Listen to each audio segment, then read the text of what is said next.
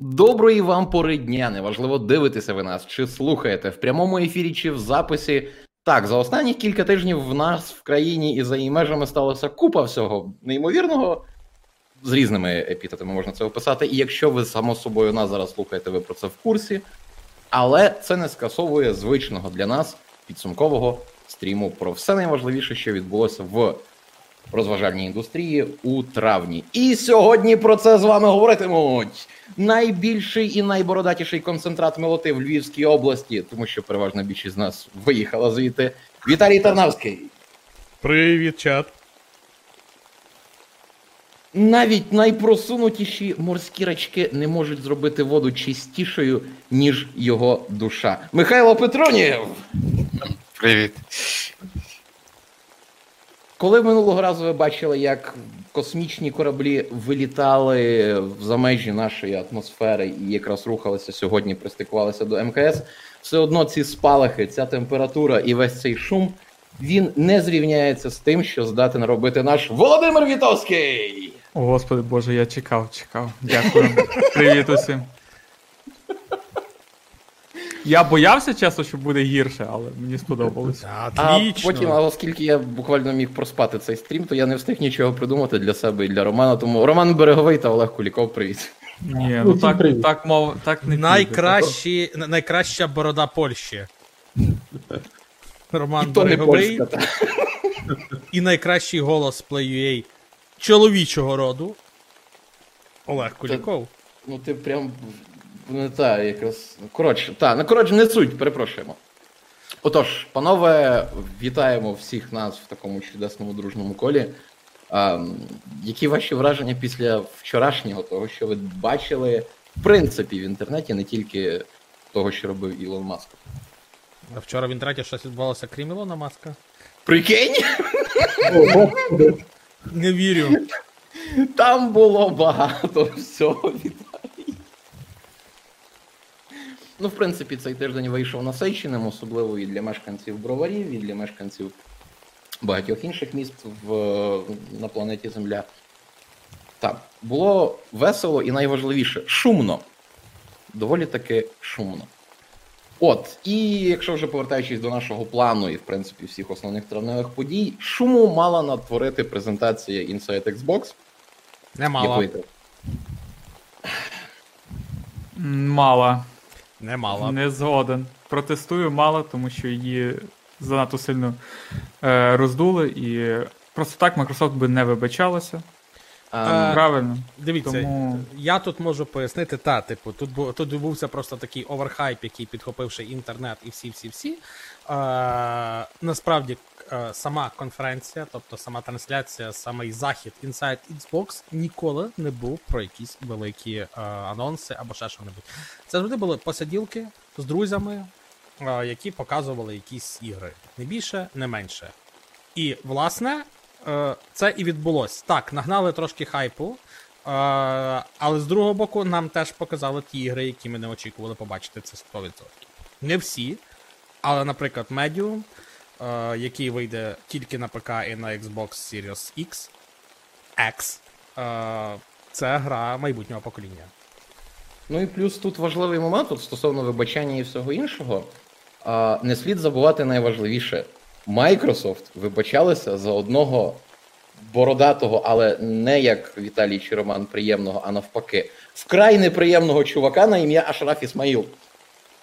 Тому що він в основному нагородив ці всі їх рівноти. Плюс, як вже було сказано, та насправді це все підхопили і роздули люди. А, і Microsoft відразу дала зрозуміти, своїх проєктів вона показувати там не буде. Там навіть було сказано в липні. Своє ексклюзиви вони покажуть в липні. А зараз це просто проекти партнерських студій. Просто за кілька днів до того відбувся анонс Вальгали, і пан Ісмаїл наобіцяв, що ми вам покажемо. Ну, технічно обіцянку виконали. Нам показали геймплейний трейлер, але це так нагніталося, це так розбурхувалося. І коли настав саме оцей сегмент презентації, вийшло Вийшло. і то в мене. не- Ну так, і насправді обісрався один Ашраф Ісмаїл, а через нього вибачалася вся студія. Е, вся компанія Microsoft, що теж не особливо то й справедливо.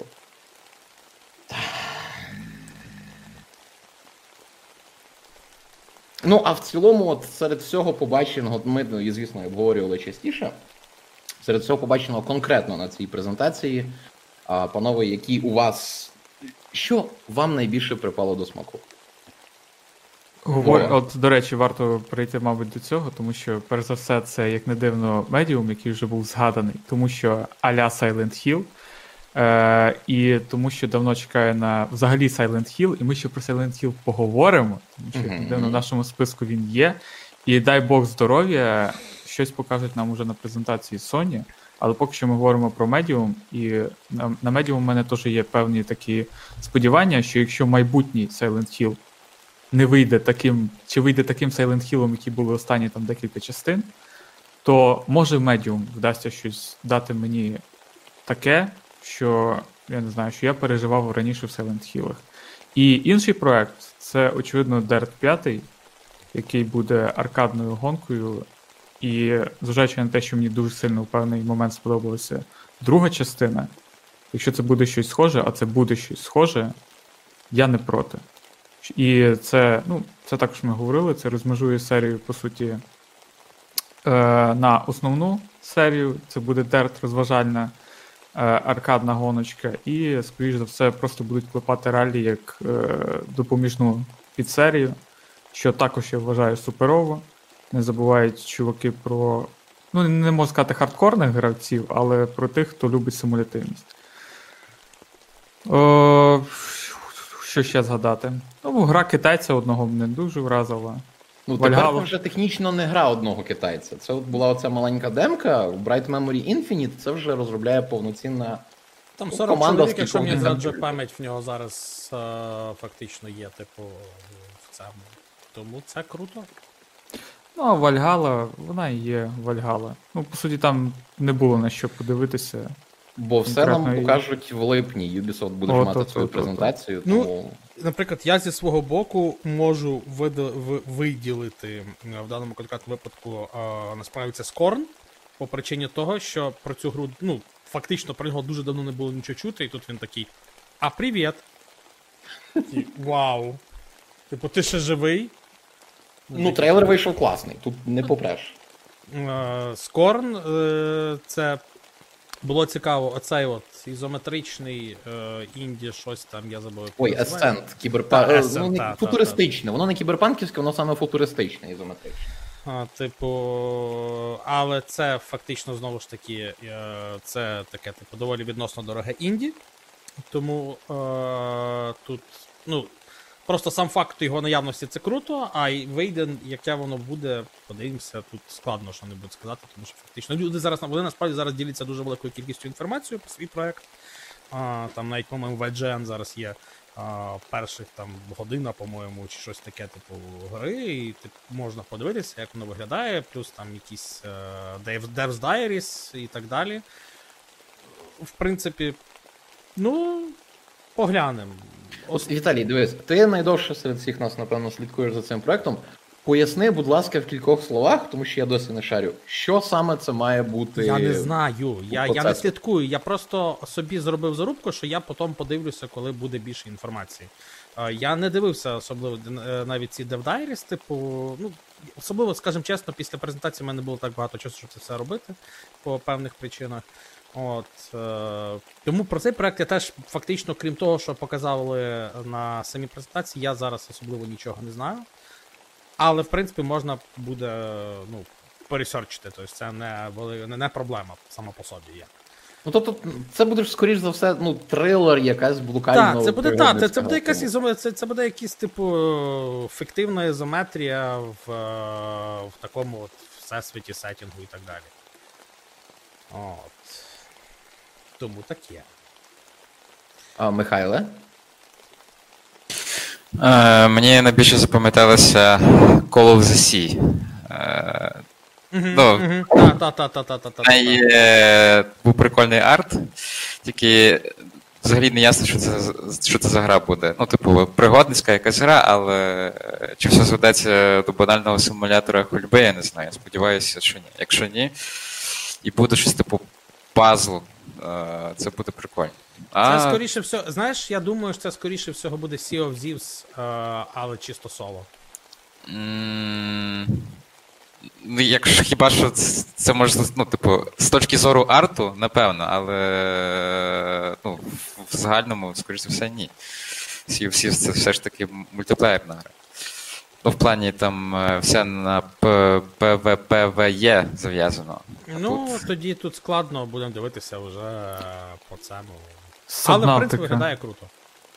А, Я, я не знаю. Перевір, будь ласка, можливо, Михайло трошки Я вже загалом. скрутив. Я вже скрутив. загальну цю так. Стосовно Call of the Sea, знаєте, може я помиляюся, але те, як трейлер був поданий, типу, що це жінка, яка йде слідами свого друга родича або що, а потім вона перетворюється в цю морську річ, щось по руках було видно. Я дуже хочу, аби це було щось на рівні, що залишилося від Edith Finch, ну тільки може трошки більше геймплею. Така суміш і квесту пригодницької гри зі симулятором ходьби, це було б от прям от саме воно. Ну, ще якби цікавим є фактично трейлер Якудзи. Це круто. Якудза на ПК плюс Xbox це круто. Це, ну, це, І це, це, най- найважливіше, вибач, що якраз перебив. Одночасно. Це Так, вперше так, так. в історії серії Якудза 7, ну, без цифри 7, само собою, в цьому релізі. Like a Dragon. Вийде.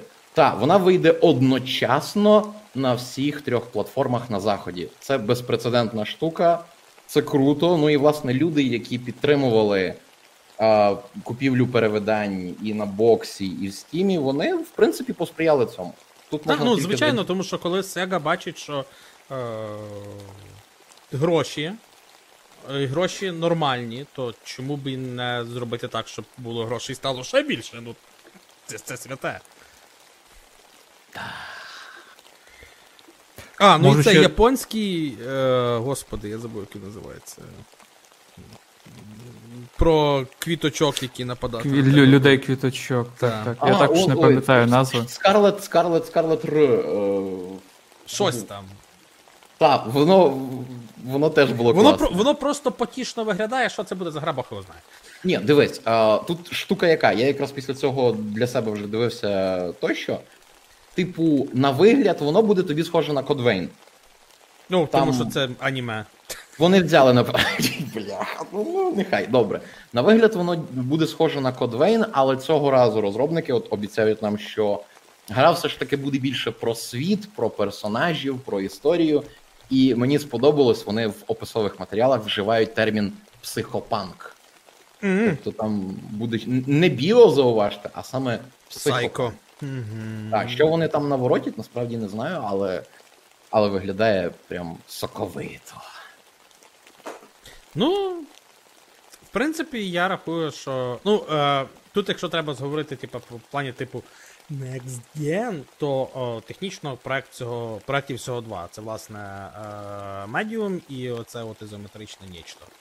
Це проект. Можу який додати ще одну штучку про Dirt 5, тому що ти сказав Next Gen, і я думав про те, щоб сказати, а що ж там було Next Gen-ового.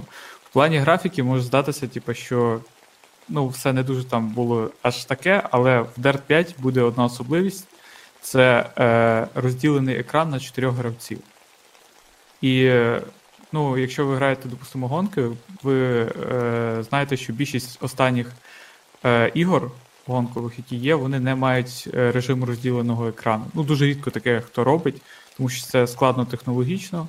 І Ні, ні, це знаєш, складно... ні, Вов, я тебе зараз переб'ю. Ніхрена це не складно технологічно. Це існувало? Ну, за царя, за царя ну, гороха. все одно. Просто це було не, нікому потім внезапно стало непотрібним.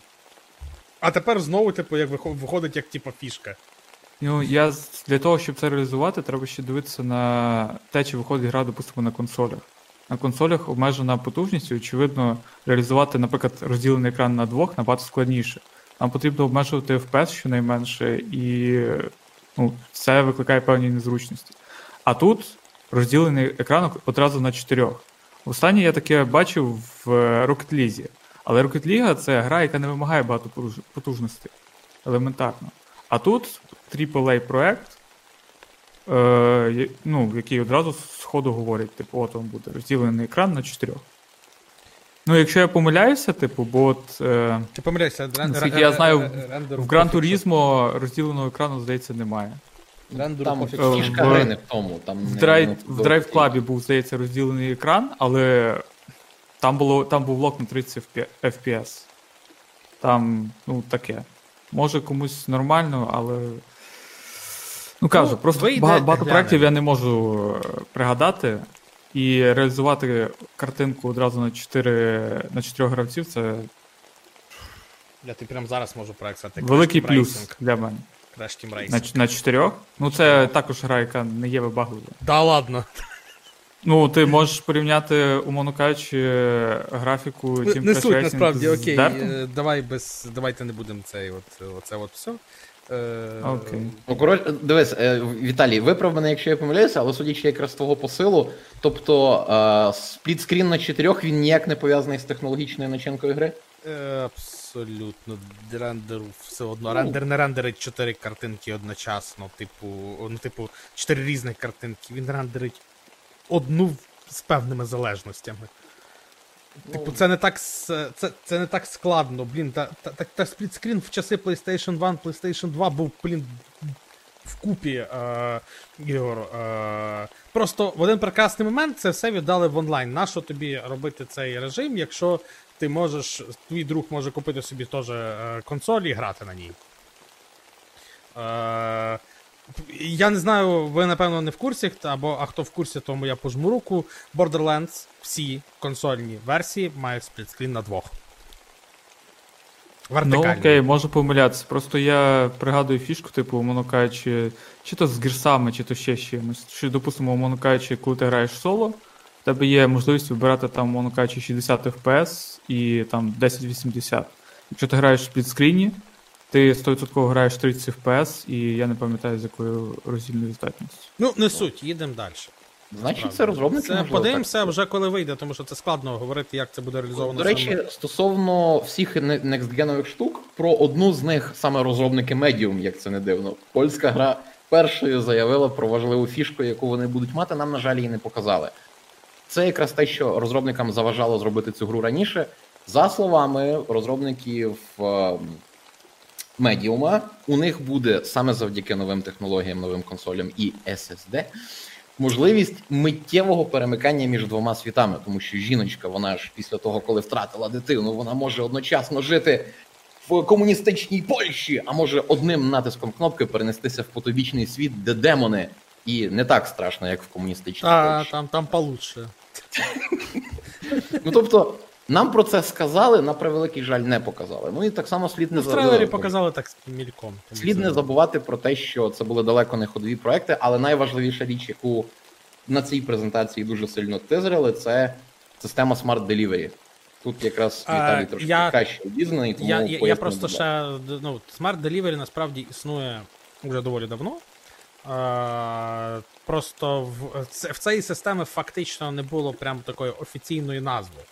Зараз в неї офіційна назва, як називається Smart Delivery. Це, е, чому ця система існує давно? Тому що фактично на Xbox ти і раніше, якщо мав версії для 360, е, вони переносились тобі е, на цей на Xbox One. Зараз цю систему покращили, і відповідно, е, якщо версія для 360, ну, типу, просто переносилась as is, без всякого, то тут же е, з варіанті з Xbox One і Xbox Series X е, це буде перенесення з покращеннями для Series X. Тому, відповідно, якщо ви купили гру для старого, для теперішнього Xbox, то і на новому Xbox ви зможете в неї пограти.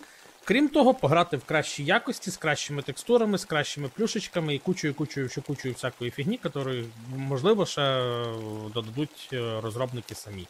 Але чи користуватись нею чи ні, вирішують саме розробники. Тобто Microsoft дає їм таку можливість, а от чи користуватись нею, тобто вона не примусова. Е, на тій же самій е, Inside Xbox е, Electronic Arts, так, Electronic Arts про це говорили.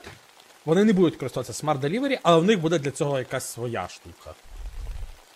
Тому теж, якщо ви купите Madden там е, 2020, то на Xbox Series X він теж приїде, але не за підтримки Microsoft, а за говнокода EA, типу. І причому найголовніше, в них цей патч буде не постійно. Вони випустять його, і якщо ти до певного моменту не встиг Так, обновитися, живи собі далі лох. Так. Що я не помиляюся, це просто вони тобі дають до якогось моменту дві копії. Тобто ти купляєш на один бокс і отримуєш копію на інший бокс. Але Не весь час. Ну, типу, це, це буде акція на конкретний період. І після виходу тобі треба буде обирати, де ти хочеш купити. Тому Ну, я б сказав, що це навіть не аналог, це просто е, тобі дають можливість купити е, дві версії за одну ціну, а потім після виходу просто забирається. Ну, власне, так і будемо з тим жити. Ну, Але в нас є друга сторона медалі. Е, Але власне, перш ніж перейти до цієї другої, е, другої сторони, знову ж таки не слід нагадати, що те, що ми бачили в травні, це не презентація Microsoft повноцінна їхніх ігор. Вона буде 12 липня. І та ж сама штука буде у нас буквально за кілька днів від Sony. Sony вперше покаже весь свій парад ексклюзивів, але це вже чернева річ. Стежте за анонсами. Ми неодмінно будемо це ретранслювати. А у травні Sony приділила також в рамках невеличких онлайн-презентацій увагу своїм двом основним літнім ексклюзивам, першим з яких був Ghost of Tsushima. Панове, ваші враження. Тому що там вони насправді показали круто і так, як треба. 18 хвилин гри і про гру. Це було супер. І І всі так? мовчать. Окей, та. добре. Е- Знаючи студію Sucker Punch і, власне, її проекти, я в Цушімі більш ніж впевнений, що це буде дуже хороша гра. Не шедевр, а просто хороша гра. Е- з доволі хорошим переданням. Просто я спілкувався е, тоді знову ж таки з е, Джарославом. Він дуже любить Японію, і, власне, він по ній добре знається. Каже, що, типу, феодальна оця, оця частина там дуже добре е, зроблена, змальована і показана. Е, Відповідно, показана дуже автентично, так як вона повинна була би бути. Е, Треба дивитися, насправді це все вже буде більше в грі, тому що є нюанси, є питання. Е, Є питання до гри, наприклад, той же самий, типу, вітер вас буде вести по квестах, як це буде реалізовано. А то ж саме, що заявляв сам Sucker Punch, е, люди Sucker Punch, які говорили, що вітер в принципі буде мати дуже великий вплив на гру, але коли ми бачили в тому ж самому ігровому трейлері, там були моменти з самим вітром, тобто він вроді як е, є фізичним е, явищем, але в деяких моментах ним не є. Тому тут такий нюанс. Е, сама гра виглядає соковито. Е, гра, можливо. Мені до сих пір дуже не зрозуміла саме бойова система, тому що я до сих пір не в'їжджаю. е, Чи це все-таки більше якийсь е, тенчу, де там one shot, one kill, фактично. Ну, в принципі, воно так і показано, як one shot. one- Просто е, я не розумію імпакту від мого. Я, от як я маю це робити на геймпаді, щоб це в мене відбувалося на екрані. Поки в мене немає цієї взаємодії. Е, тому тут складно сказати. Виглядає, у всякому разі, виглядає вона просто на вигляд видовищно. Ну і окей, вийде, пострімимо, пограємо, подивимося, напишемо текст. Ну, з мого боку, в принципі, все. Чекаю, я давно чекаю. Це якщо якісь люди будуть говорити мені, що я не люблю ігри від PlayStation, не люблю PlayStation, я люблю всі консолі. Просто Хто тобі коли казав, що ти не є любиш до- достатньо людей, а, але я просто більше люблю Xbox. Ага, ну, Вова, ти якраз хотів ще перехопити? Я хотів перехопити, але сказати, що я грати, скоріш за все, не буду. От і все. Ну просто в мене є вибір, допустимо, зараз в мене є черга проєктів, які я хочу пройти. І в цій черзі є, е, як не дивно, четвертий Assassin's Creed Black Flag і Одіссея. І обираючи між Одіссеєю і Цушімою, ну, Вибір очевидний. я виберу Одіссею. Але хочу сказати, що. Ну, я не знаю, для мене. Ну, я не можу сказати, що це якийсь нетиповий проект для них, тому що Ні, це типовий проект. це недавно, недавно пройшов Infamous. Ну, я знаю, вони що робили? Infamous, Slide Infamous. і все. Для Sony робили три та ну От чотири, якщо все. брати Last Light ще за одну окрему частину. М, Окей, єдине от цікаво, що як у них вийде. Тому що 20 хвилин геймплею супер, клас, але треба оцінювати все ж таки гру цілісно. І якщо її захоче оглянути Віталік, якщо у нас буде можливість, я задоволенням прочитаю цей огляд і вже тоді зроблю Я свої не захочу, я. До релізу я, на- до релізу я, на жаль, нічого не, не можу сказати. Мені сподобався, в принципі, Infamous. От, можу сказати. Пройшов доповнення е, для Infamous на 100%. Тримаю в курсі. Last Light? Так. Ну, воно Ну, таке, таке, просто суп. Це хороша супергеройська гра. Не більше. А, та, не а так е, з, е, Second Sun і власне Second Life, First Light це якраз дуже е, така, типу, супергеройське кіно. Просто без всякого. Поки якихось завищених е, очікувань від е, Цушіми просто немає. Просто чекаю. Ну, з вашого дозволу, я якраз хотів би доповнити по одній простій причині. А, насправді, презентація оцих 18 хвилин, які було зроблено, це прям по підручнику того, як треба показувати дорелізну гру і робити свої презентації. Не, не просто говорити там фразами ми старалися, ми от хотіли зробити найбільшу, наймасштабнішу. Говориш конкретику, показуєш конкретику. Говориш про якусь штуку, показуєш якусь штуку. І за Секунд, на секунду хвилин, насправді там вийшло супер інформативно, набагато краще, ніж наступний State of Play, про який ми поговоримо. Я просто, зга- я просто згадав, я тебе приб'ю на секунду. Там була лисиця. І він до неї підійшов. Храми так. лисиць, і ці лисиці будуть тебе до цих храмів відводити. Тому там не Все, просто так, буде- продано, продано. Там лисиць буде Віталій, тобі просто ти ними на. Окей, добре, я ледь не сказав наїсишся, ти не будеш.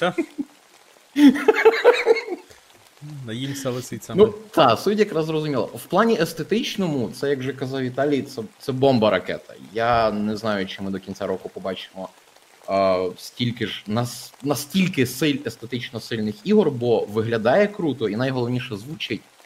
В презентації були оці кадри, де наш герой просто стоїть і грає на сопілці.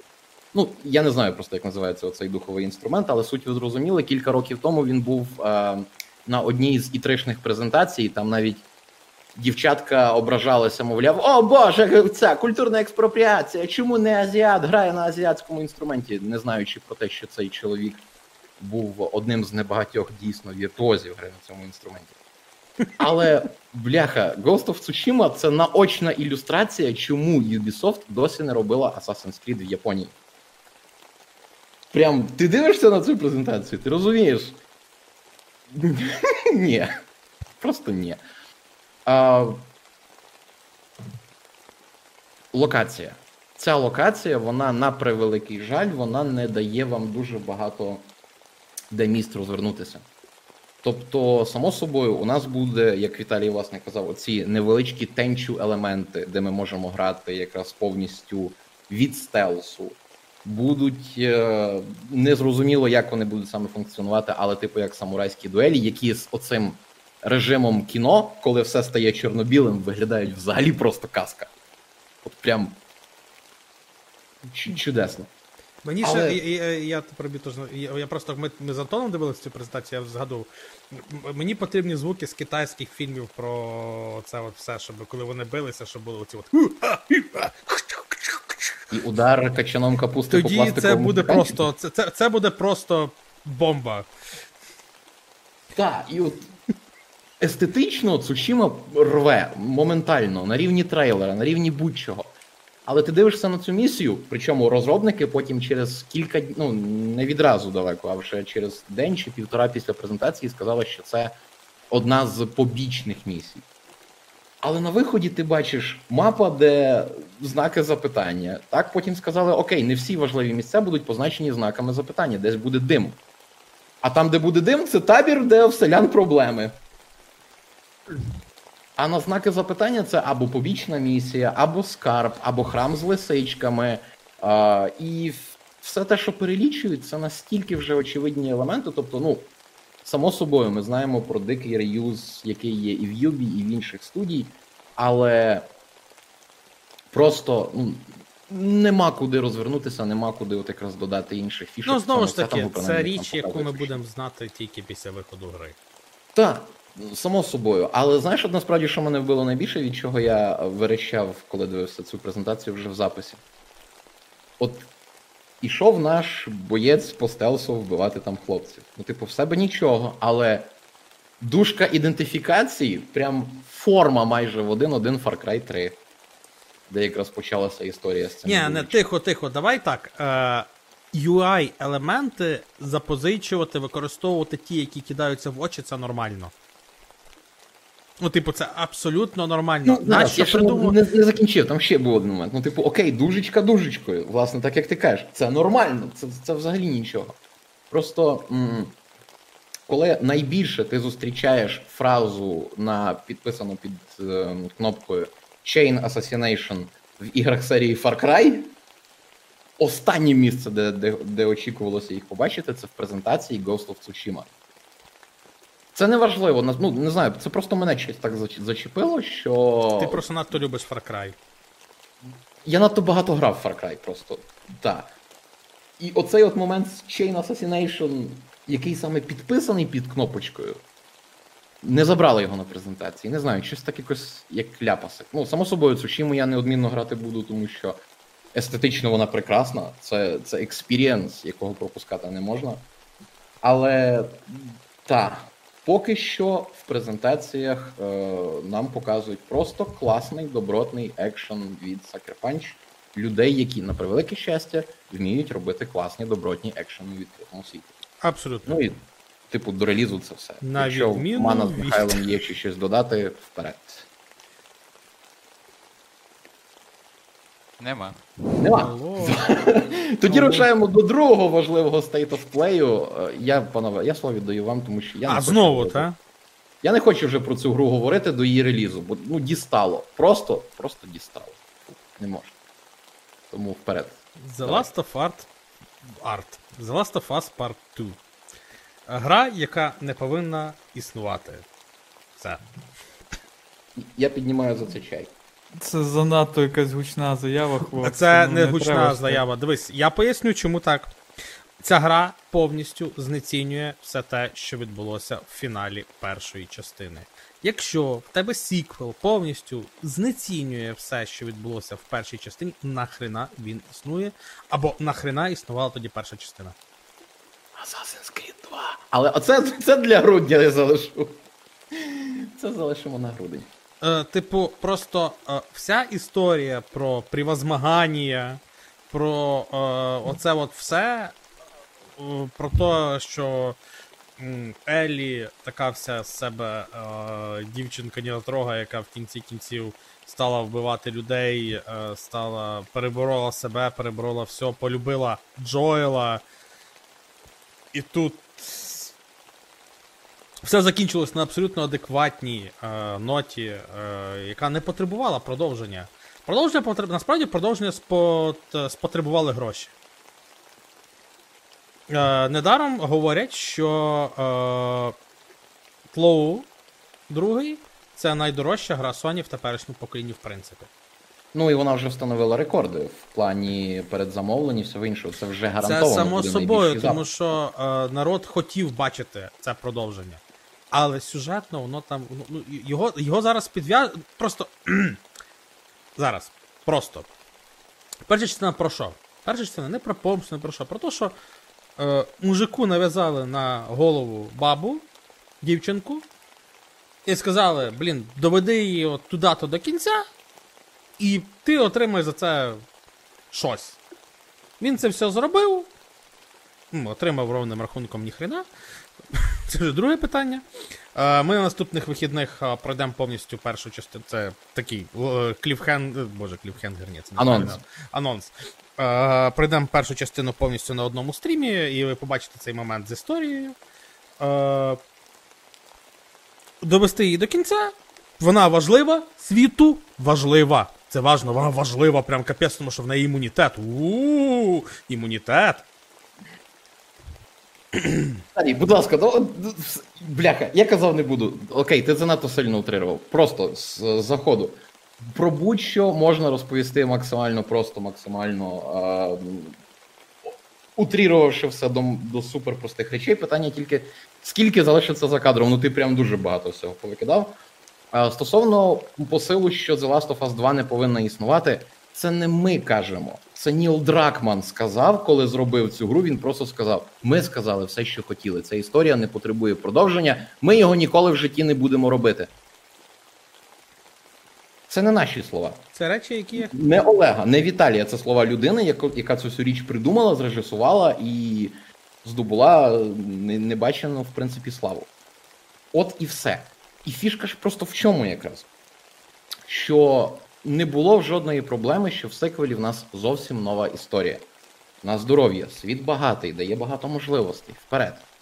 Тут нюанс в тому, що це саме продовження тієї ж, продовження тієї ж історії, бо Насправді, якщо так подивитися, і в першій, і особливо зараз, коли нам влаштували оцю презентацію другої частини, ем, крім самого допущення, що до апокаліпсису призвели саме гриби, все інше це настільки просто відпрацьований матеріал не першої, і навіть не другої, і не третьої свіжості, що просто жах. Там навіть нещодавно, кілька тижнів тому, була історія про те, що наявність культистів зараз будь-де це в принципі перша ознака сценарної лінії. І тут така з'являється новий state of play, нам розказують про фракції. Перша фракція це парамілітаристичне угруповання партизанське, яке побило солдат, забрало в них зброю і їх замінило. А друге це культ. Культ віряни, просто на. Тут фішка, та, дійсно, не у світі, не в заражених, не у фракціях, не в інших відпрацьованих штуках. Вся перша частина, як власне Віталій сказав, це історія Джоела і Еллі. І попри те, що сама структурна оповідь має такі адово величезні дірки, на них ти не звертаєш уваги по одній простій причині: сильні сторони це перевішує. там І ігровадні про проблеми є. так, про чоловіка, який втратив одну доньку і на її місце знайшов іншу. Це, типу, просто, але тут якраз є нюанс. Прос, зробити просто складно, як би зараз це не звучало. та, та, та, та, та. І воно тому і працювало. От момент переходу між е, власне момент переходу взимку, де Джоел в принципі мав би померти, але він не помер, тому що так захотів Ніл Дракман. Не. Ви якраз це побачите на проходженні. Навіть його люди зазвичай залишають поза увагою просто тому, що ну треба, щоб він Там вижив вбили кролика, історії. саме тому. так. Ти готовий пробачити цю, цю величезну дірку і цей величезний ляп. От. Е, Нітеріс, дивись, тут є якраз важливий нюанс. е, Ой, перепрошую. Що стосовно того, як бажають інші люди, тощо завжди є священне право творця. Комусь щось може подобатися, але фінальне слово завжди залишається за людиною, яка те чи інше творить. Все правильно, слово дав, Є- слово забрав. Є прекра... Є прекрасна річ, яка називається фанфіки. Комусь подобається світ The Last of Us на здоров'я, вигадуйте нову історію, продовжуйте. І оця от проста зрозуміла історія про втратив одну, знайшов іншу доньку, і потім в кінці, що здавалося б, не своє, чуже, настільки йому стало рідним, що за- задля нього він готовий пожертвувати гіпотетично порятунком всього світу. Але хто грав уважно, той знає, що там насправді ніякого вибору і альтернативи не було, і Джоель все зробив правильно, як Гріфіт. Тому що срані світлячки нікого би не врятували. Так. Ну і само собою вбили би Еллі. А друга частина нам показують історію помсти. Ну і лесбійство. Виходить З- такий Ніл Дракман. Можливо, нема. можливо, буде щось не те. Можливо, він зараз бере і нам розкаже про потаємний задум. Ні, він нам розказує про те, що гра буде про насильство, яке веде до нового насильства тощо. Типу, окей, ланцюжки помсти. м круто, як продумано, як свіжо, особливо в локаціях постапокаліптичного світу. І те, що зараз роблять е, самі дизайнери Naughty Dog, насправді величезна честь і хвала всім цим людям, які в 2020 році нарешті додумались робити екшен з напіввідкритими картами на роки вперед, ну точніше, який вже існував задовго до них, але вони додумались до певних фішок, як зміна позицій, стрибок, е, додаткові опції пересування, багаторівневі карти. Так, це наявність кількох фракцій на одній мапі. Нічого. Просто всі старання саме геймдизайнерів Naughty Dog будуть вони не мають нічого спільного з фінансовим успіхом гри, з оцінками, бо вони вже визначені. The Last of Us 2 буде з вас хтось грати чи ні? Сподобається вона чи ні? Або що це вже гарантовано найкрутіший, найбільший, найуспішніший запуск ексклюзиву PlayStation в історії. Ну, і в принципі це круто. Круто, я не спорю. Просто Ну, подивимося, подивимося. Гра вийде, пограємо, подивимося. Тобто так складно. Типу, як би. Ну, да, ну, є, є, є до чого придертись, є е, дуже багато спірних моментів, спірних речей. Е, от. Та й таке. Тут фішка не в тому, якраз що ми засуджуємо, або що. Е, ну, точніше, ми засуджуємо зараз не саму гру, а те, що до неї вело. Як, власне, було сказано, слово дав, слово забрав, але це як мінімум дивно. Ну, от умовно, студія Arkane, яка от нещодавно відсвяткувала 20-річчя, вона два роки тому, після виходу е, Dishonored смерть стороннього, сказала: типу, все, ми закінчили. Минулого тижня вони правда уточнили, що насправді ми закінчили цю трилогію. Якщо ми повернемося до цього світу, тому що це інструмент. З цим інструментом можна розказувати багато історій. Це буде нова історія з новими персонажами, в можливо новій частині, в новий час або що. Тобто, це можливість досліджувати нове. Так само і в The Last of Us. Світ був би засобом. Просто коли Ніл Дракман спершу говорить одне, а потім говорить інше, це не. Ми занадто часто стикаємося з такими людьми. Ну, давайте і тому і поїдемо далі в більш Зазвичай приємне, воно закінчується краще погано. і, і більше. так, вийде, вийде гра, ми неодмінно пострімимо, ми неодмінно її пройдемо, поділимося своїми враженнями. В жодному разі це не якесь запльовування, або що мені насправді хочеться, аби ми зрештою помилилися, і Ніл Так, зміг, зміг це- нас вдивувати вдруге. Це буде навіть дуже приємно навіть мені, якщо ми. Е, по, ну, якщо я, ти і більшість людей будуть помилятися, я буду навіть, наприклад, навіть дуже сильно щасливий в цьому плані. Просто тоді це, це, це буде мені говорити про те, що Naughty Dog ще все-таки ну, не зовсім скотились. Так, секундочку, а коли це Naughty Dog скотились? Ну, Трошки в Uncharted почали. четвертому Так. скотилися, але це суб'єктивно. Ну, Ну, не суть. Це окей, Гей! добре. Це залишимо, це залишимо на підсумки червня. От побачите, в підсумку Да. червня половина хронометражу це буде The Last of Us 2. Я хочу лише додати, що щонайменше в візуальному плані Naughty Dog планку, як то кажуть, не понижують, і там все гаразд. Не сказав би. Там є нюанси. До, у всякому в плані до трейлера, який Скажу так, Uncharted, з того, що я бачив, питань нема, Uncharted мені подобається більше. Але, ну, я бачу, що там все окей. Принаймні, ну, е, з останнього порівняння е, з презентації 17-го року, якщо не помиляюсь, і от теперішнього 20-го, там, от хто дивився, зараз багато є 18-го отих порівнянь. 20-го. І ми з, от, з Мішою сиділи, і начебто є от деталі, які вони додали, питань немає, начебто графічно воно виглядає краще.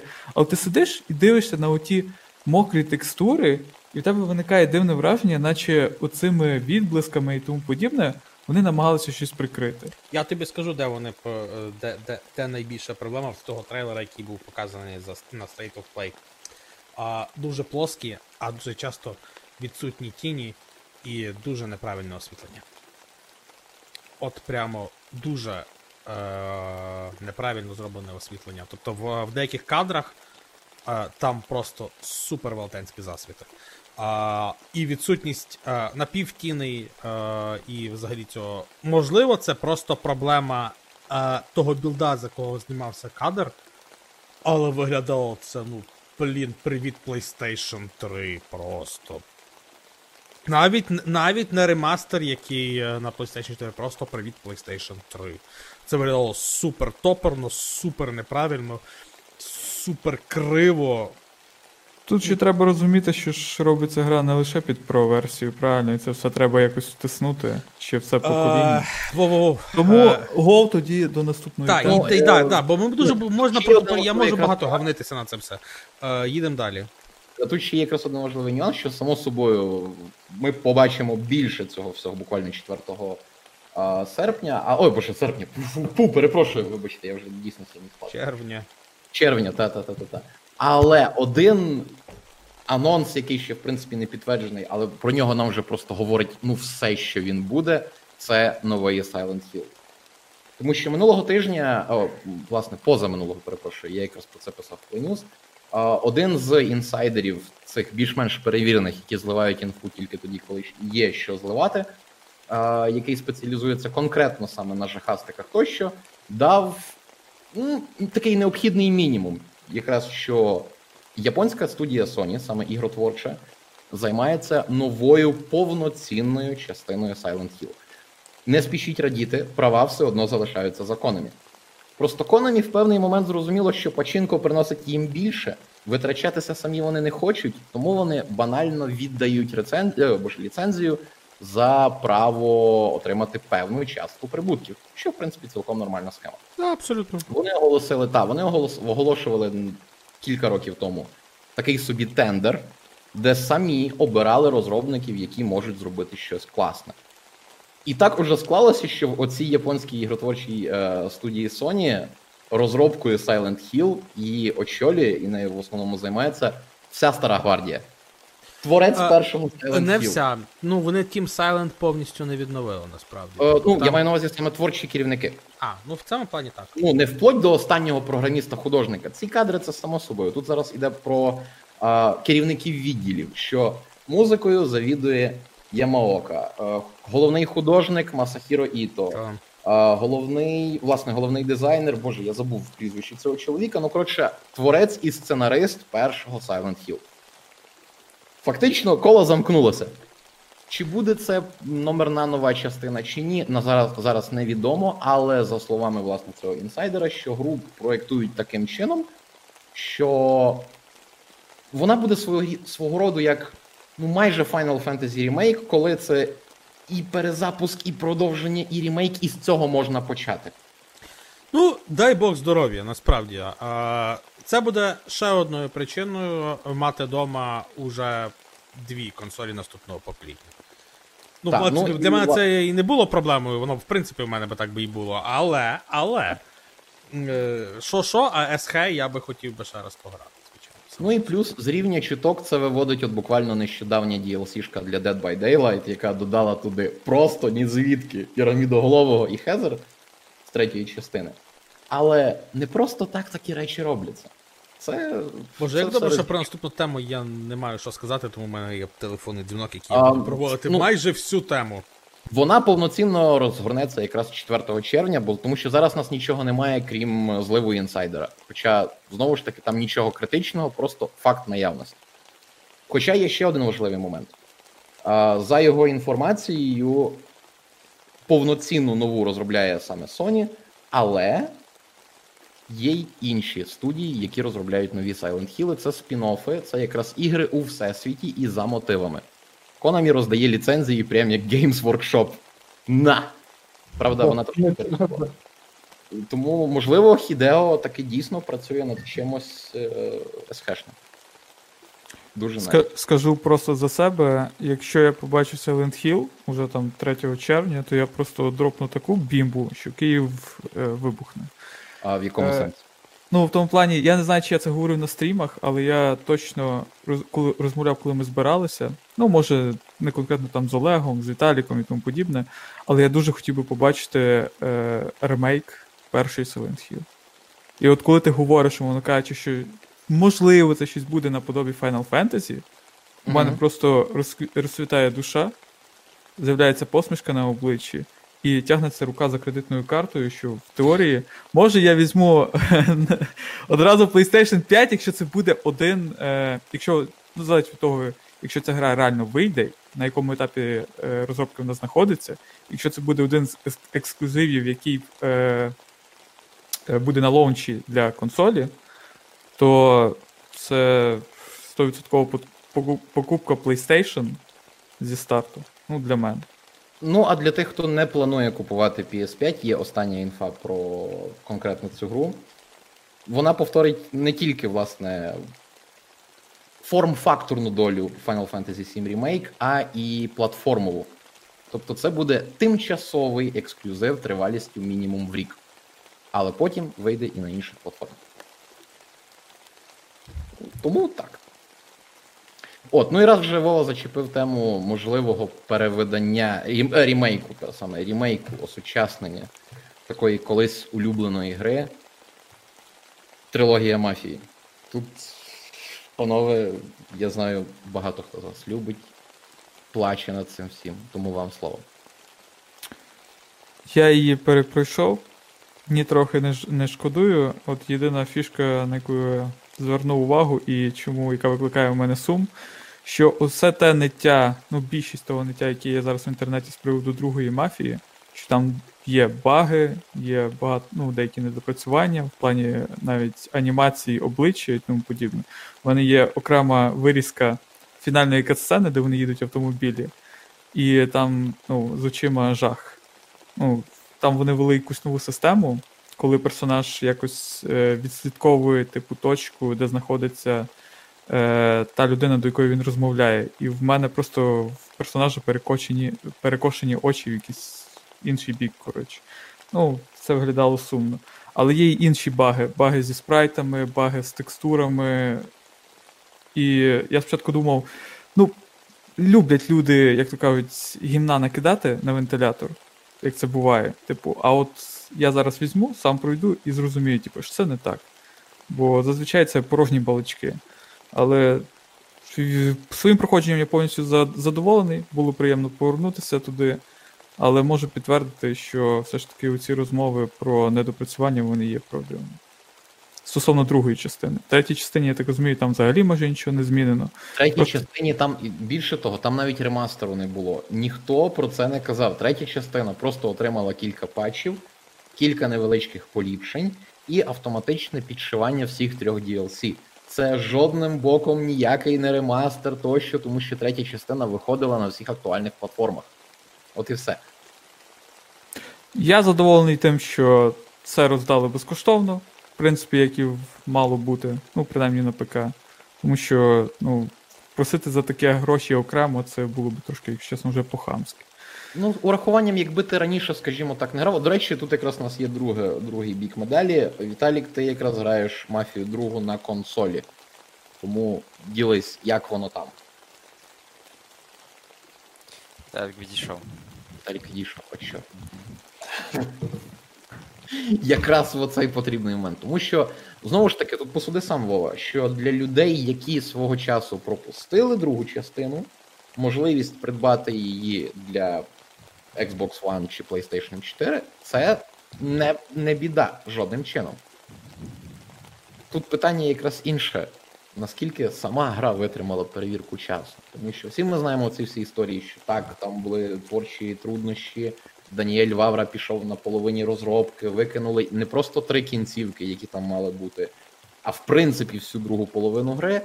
Але Ну, ти повинен розуміти, що цю. Я розумію, що там є проблеми, питань нема. Але в цю гру я перш за все заходив е... за відчуттями. І, очевидно, я їх отримав. Я не знаю, що вони там зробили з фільтрами, з, е, підтягнувши текстури, і виглядає воно якось, не знаю, не настільки гладко, як було в оригіналі. Але загалом, ну, мені все сподобалось. Крім кажу, багів і деяких сюжетних рішень.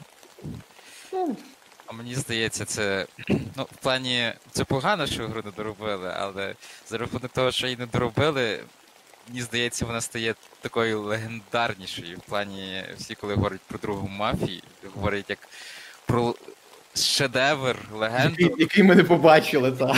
Бачите? Ну просто Ну, ти Справді, свого часу, колись я за диск, це був мій другий е, ліцензійний диск в моєму житті, за який я відвалив 110 гривень, величезні по на той час гроші як для студента. М, І це не знаєш, це не розчарування. Хто пригадує конкретно цей рік, коли вийшла Мафія 2, там навіть на а, одному популярному сайті в країні на схід від нас одночасно вийшло два огляди від двох авторів. Один поставив їй 9,5, причому ти такий читаєш, і о Боже, що це? інший поставив 5. І ти знову, і ти читаєш, о Боже, що це? Ну тобто, кожен якось дивився на певну навіть не половинку гри, і істина була десь посередині. В цілому, так, в плані автомобілів Мафія 2 дуже класно. Це те, як вони звучать, те, як вони керуються, оці всі такі невеличкі нюансики. Empire Bay теж неймовірно атмосферна, причому що в 40-х, так і в 50-х. Музика, підбір музики. Ну, зараза, Віто. От О, дивіться, ви так перша швидко- частина, перша частина, там все було класно. Даніель Вавра, само собою, без не особливо заморочуючись, він просто зробив класну душевну історію про людину, ну в якої так склалися обставини. В нього дійсно був вибір: або ти йдеш туди, або тебе пристрелюють. Все. Він. Оце якраз той момент, який дуже часто люблять робити, що головний герой доволі швидко повинен зіткнутися з тим, що йому треба робити те, що він не хоче. Віто, з самого початку. Хочу бабла, хочу грошей, хочу дівок. А, боже, перепрошую, бабла грошей. Е, хочу бабла, хочу бухла, хочу машин, хочу дівок, хочу респект.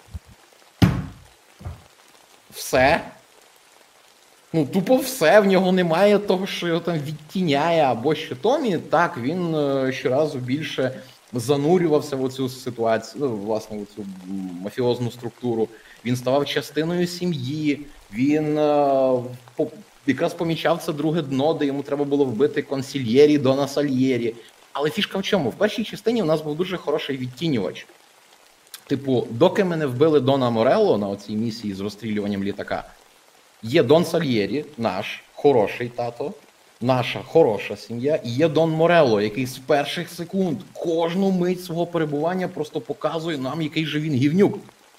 Як тільки Дон Морелло зникає, ми починаємо розуміти, бляха, ми теж є частиною злочинного угруповання. І один момент, інший, що Дон Сальєрі все ж таки він хороший Дон, але разом з тим він жорстокий Дон, і він іноді на нас наживається. І як не крути, навіть в е, геймплейно слабких місіях тебе оця здавалося б доволі таки проста, але класна, чіпка, емоційна, людська історія вела. Віто. Хочу бабла, хочу бухла, хочу машин, хочу дівок, хочу респект. Все. І причому він хоче це за будь-яку ціну. Він і в нього немає навіть нормального відтінювача. А, реально був класний момент, коли вбили оцього малого, якого ми майже не бачили, і Джон напився з розпачу. І сама ситуація з Генрі. Типу, ви двоє поручилися за друга, ваш друг поліцай. Ах, ви ж поганці. У всьому іншому, ну, типу, так в нього лице цеглиною, так в ремастеру, боже, в ремастері Віто додали міміки, але його не зробили меншим одновимірним покидьком. І все. Ну, від ремастера, я думаю, не варто було чекати зміни сюжету чи там додавання якоїсь більше якогось характеру. Просто А. тут є нюанс, що навіть якби в грі залишився Даніель Вавра, стартовий матеріал його, а стартовий матеріал це просто ну, це, це, це тупий мордоворот Віто з абсолютно чіткими потребами в житті. І Ну, все. Насправді не зовсім все так просто, бо на початку в розробці в тебе мав бути вибір. Тобто в якихось критичних моментах, коли Віто був вибір гроші е, і вбити когось, чи залишити живим, ти мав робити цей вибір. Але вони від цього всього відмовилися. Ну, тобто, я так розумію, ти мав давати. е, Ну, типу, в залежності від твоїх дій, е, мав. Ну, типу, ти йому давав характер. А коли забрали вибір, ну вийшло то, що вийшло. Знаєш, Михайло, і от, от якраз коли ти це кажеш, ти докидаєш ще трохи до цього мішка шедевр, який ми не отримали. Як це дійсно так могло би і бути, що ми би побачили зворотню історію, типу перетворення тупого мордоворота з примітивними потребами, який хоче бандитського життя. Е, Саме повне віддзеркалення Томі. Що людина, яка хоче опинитися в цій бандитській, бандитській структурі, все ж таки намагається, зрештою, змінитися, причому докорінно, і не закінчити, як той же Томі. Ну, це в альтернативній реальності. І може і добре. Бо ніхто би так е, зараз, можливо, би не говорив. Знаєш, ти запам'ятаю, ти розповідав про Star Citizen, що типу, цій грі краще не виходити. Можливо, і так само в мафії. Типу. І я Ну. просто пропустив, ви про мафію другу, так? Так, я якраз от хотів тебе запитати стосовно Мафії 2 на консолях, як працює переведення. Типу, чи є вона резонною купівлею для людей, які свого часу її пропустили, але мають от нинішні. Е, прямо зараз ні. Десь е, місяця через 2-3, е, після того, як вони по, попатчать її, вона, можливо, буде very nice.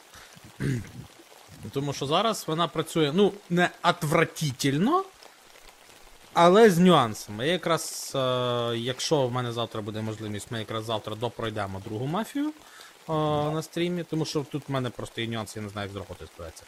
Мгм. От, е, я дуже сильно хочу, але, типу, я не буду 100% обіцяти. От, е, вона працює не отвратительно, гру можна спокійно пройти. Е, але е, FPS там, ну, в всякому разі, на. е, Якщо ми беремо в плані молодші консолі, тобто я граю на своїй PlayStation 4 Slim. З нюансами. Тобто, можливо, там на старших консолях, типу прошки або X, вона працює краще. Але гру пройти можна, і якщо люди її ніколи не ознайомилися, в них немає е, ПК, е, то в принципі всю трилогію купити є сенс купувати окремо Mafia 2 Definitive Edition.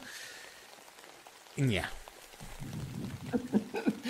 А, до речі, е, тут якраз от примітка, раз ми вже згадали. Ми першою закінчимо якраз розмову про трилогію. Якщо ви свого часу придбали Мафію 3 і не купували доповнення, тепер з оновленням у вас з'явилося якраз вони в Definitive Edition, запустіть і таки пройдіть. Ну тобто, є нюанс.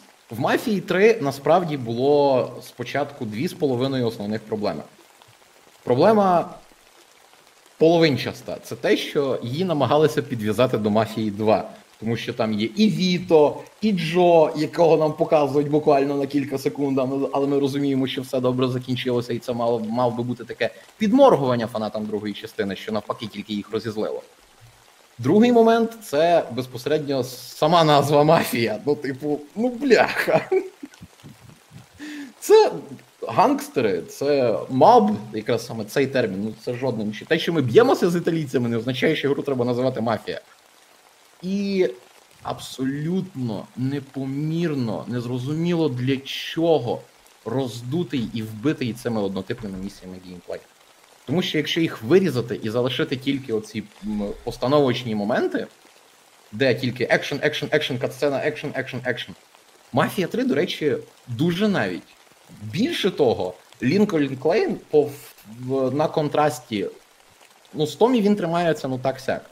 На контрасті з Віто, господи, то це, це, це небо і земля. І більше того, в доповненнях Лінкольн стає ще крутішим, ще більш людяним. Відпускає ще більше таких от дійсно класних, крутих кіношних мувів. Ну і не кажучи про те, що всі три доповнення, хоча вони супер короткі, вони набагато коротші, ніж треба.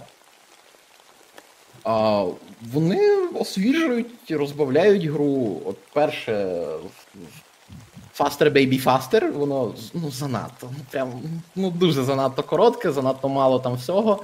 А, зате є можливість вирощувати коноплю. І причому виводити власні сорти. Це правда трошки забирає час, а, але таке. А, друге, майже в'єтнамське, ну воно насправді не в'єтнамське, але донованське доповнення.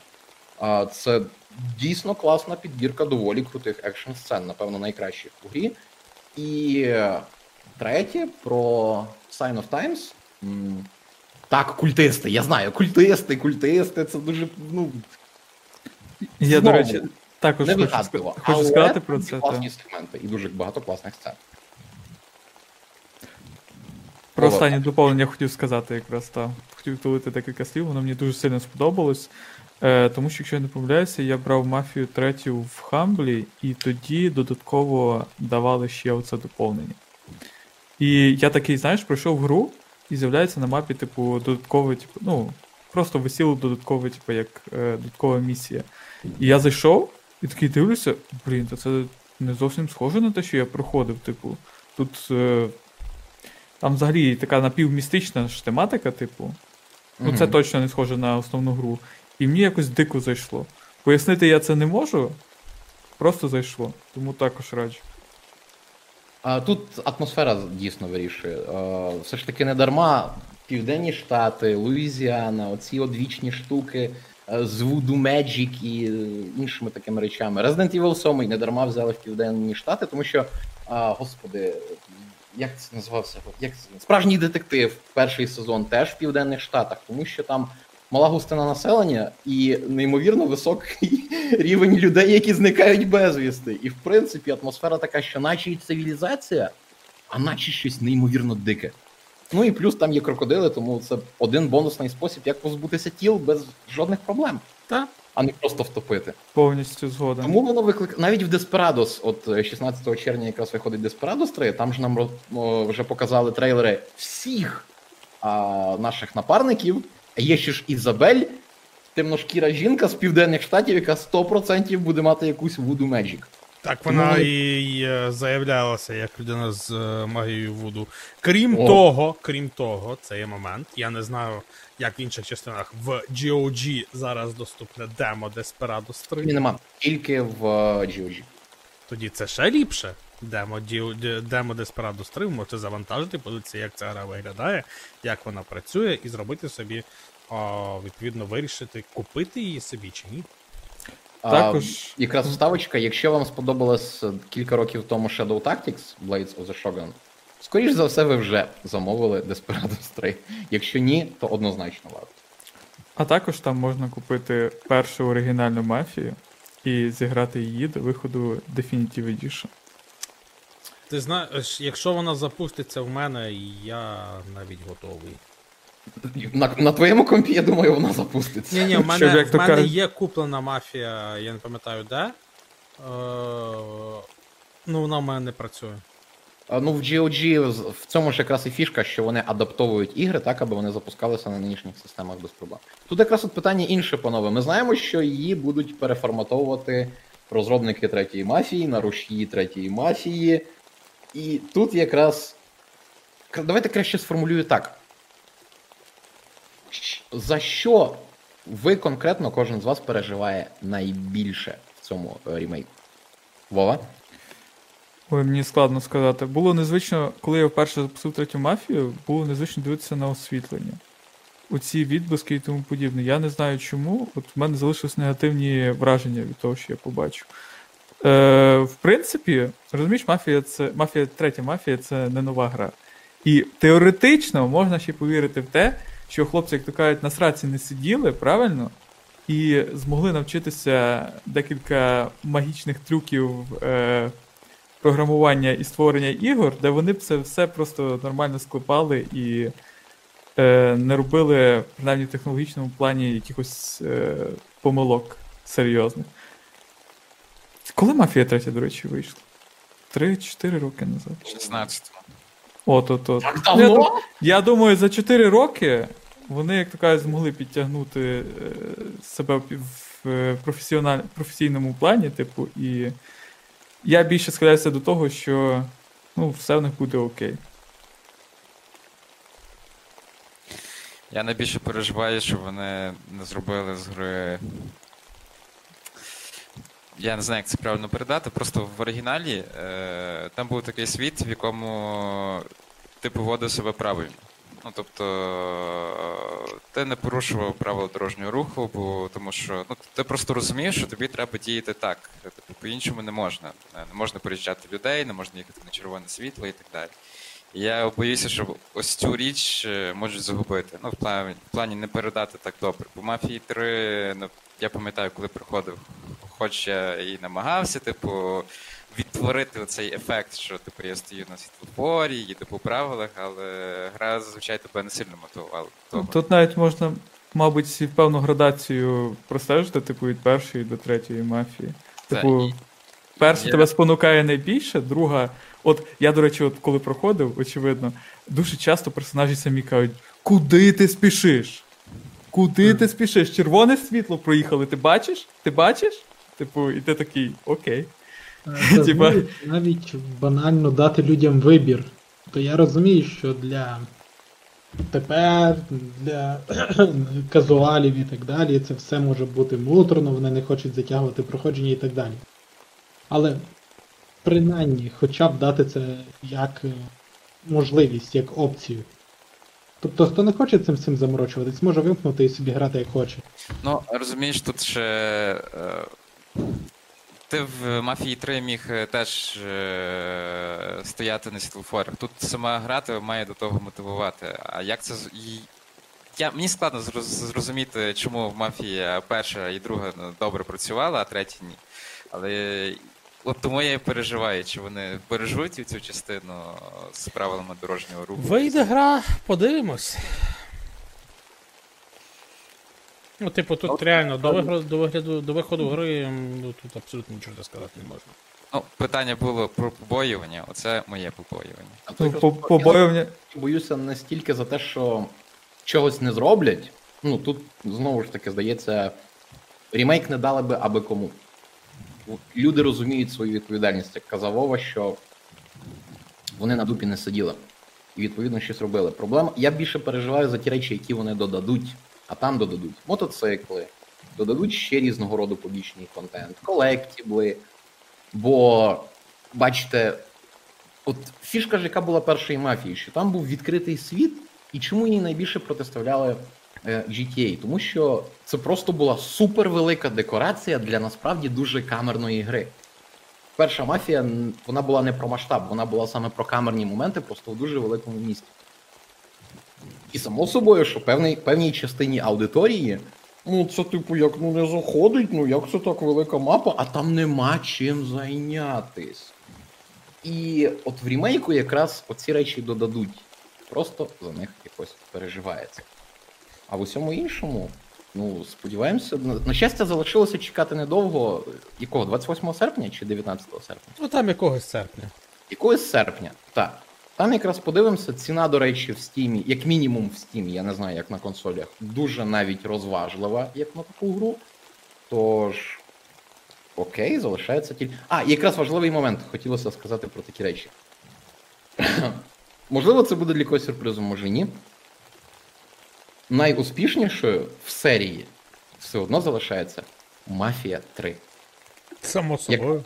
яка продалась, яка продалася накладом в кілька разів більшим за першу і другу частину разом взятим. Тому так. Сподіваємося, що ремейк піде шляхом всіх інших крутих ремейків, які ми бачили нещодавно, а саме Resident Final Fantasy 7. І теж, і мало того, що не розчарує, а просто стане касово прибутковим. Це буде круто. Єдине, що ще додам. Е, в інтернеті є багато статей про розробку Мафії 3, і по ній можна зрозуміти, що насправді е, хлопці з НР 13 знають, що хочуть, ну, яка, якою має бути мафія. Бо, звісно, як, ну, типу, плани були одні, а прохання від е, видавця були інші. І е, якщо зрозуміти, якою, якою мала бути мафія 3, то можна зрозуміти, що, скоріш за все, е, ці люди не схочуть споганити гру, а зробити так, як треба.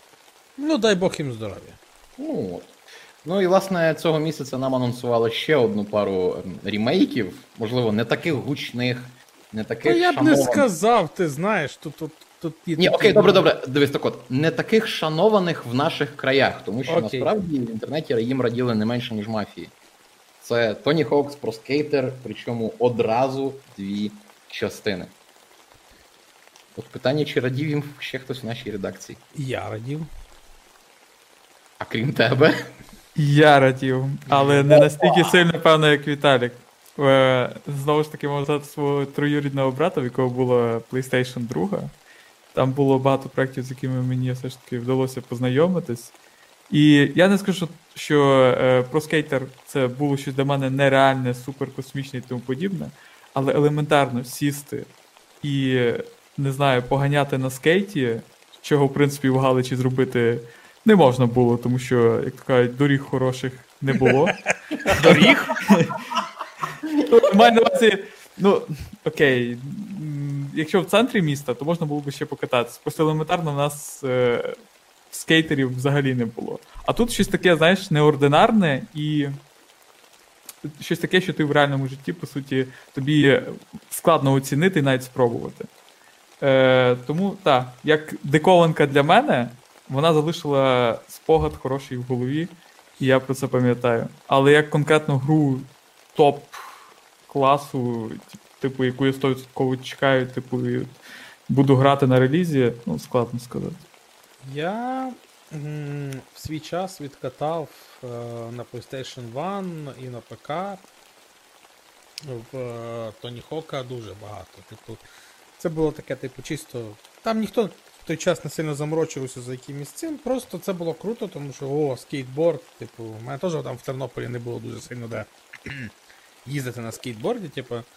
Але все одно, типу, сама, сама штука існувала, про неї знали, і, типу, це і до мене люди приходили, ми там мінялися геймпадами, там один поїздив, а, впав. Окей, поміняли геймпад, поїздив, впав, типу, там туди-сюди, типу, і так от ми, ми катались, типу, це було круто. І коли сам, власне, Тоні Хок е, розказував про це все, і це так було, блін, прикольно. Е, Це от зараз на ремастері. Ну, навіть та, на ремейку, не на ремастері, це вже ремейк все-таки фактично. Е, Ну, Дуже там класний наче момент є те, що е, фактично, е, якщо взяти колекційку цієї гри, то тобі дають е, це як його. Борду. Е, в колекційку входить борда, підписана е, Тоні Хоком. Е, тобі лише, лише лишається тільки купити е, буквально колесика, прикрутити і їздити на борді від. Е, не знаю, як це правильно сказати, господи. Найлегендарнішого скейтбордиста в історії людства. Так. на такому скейтборді ніхто їздити не має права. Його вішають на стіну, і на нього дивляться кожен день, зранку прокидаються і цілують. Не знаю, я би їздив. Але окей, ти з Галичі, я в принципі розумію. Я що- хочу сказати ще одне з приводу про скейтер це музика. Не треба забувати. Елементарно було весело не просто кататися, а музика. Вона дуже сильно доповнювала, і як творіння свого часу, я дуже задоволений тим, що вони, типу, ну, в цьому плані нічого там міняти не будуть, просто, типу, як оновлюють старі треки, які були, очевидно, в перших частинах. Дай Бог їм здоров'я. Насправді треки там теж дуже круті. Ну, я, насправді я дуже сподіваюся, що ці два ремейки зайдуть, і я просто ніколи не грав саме в Pro Skater, я грав в, в Underground Тоні Хоківський. Теж офігенна штука. І от, от його я прям дуже сильно чекаю, тому що там, там ж ви могли зустрітися з металікою грі Тоні Хока. Не кажучи вже про класне музло, саму концепцію оцих от, е, молодіжних фестивалів, де ви, як це завжди, от історія успіху спортивна, де ви, молодий невідомий скейтер, повинні стати зіркою мега крутого фестивалю і підкорити собі район. Е, так, це, це неймовірно класна річ. Я дуже сподіваюся, що на, ну, на адекватні ціни, на класну реалізацію на всіх Ну я дивився на бокс, якщо мені зраджує пам'ять. Пас? Я. Ні, ні, ні, ні. В принципі, типу, купити гру о, на Xbox, навіть я зараз скажу. Я навіть зараз скажу.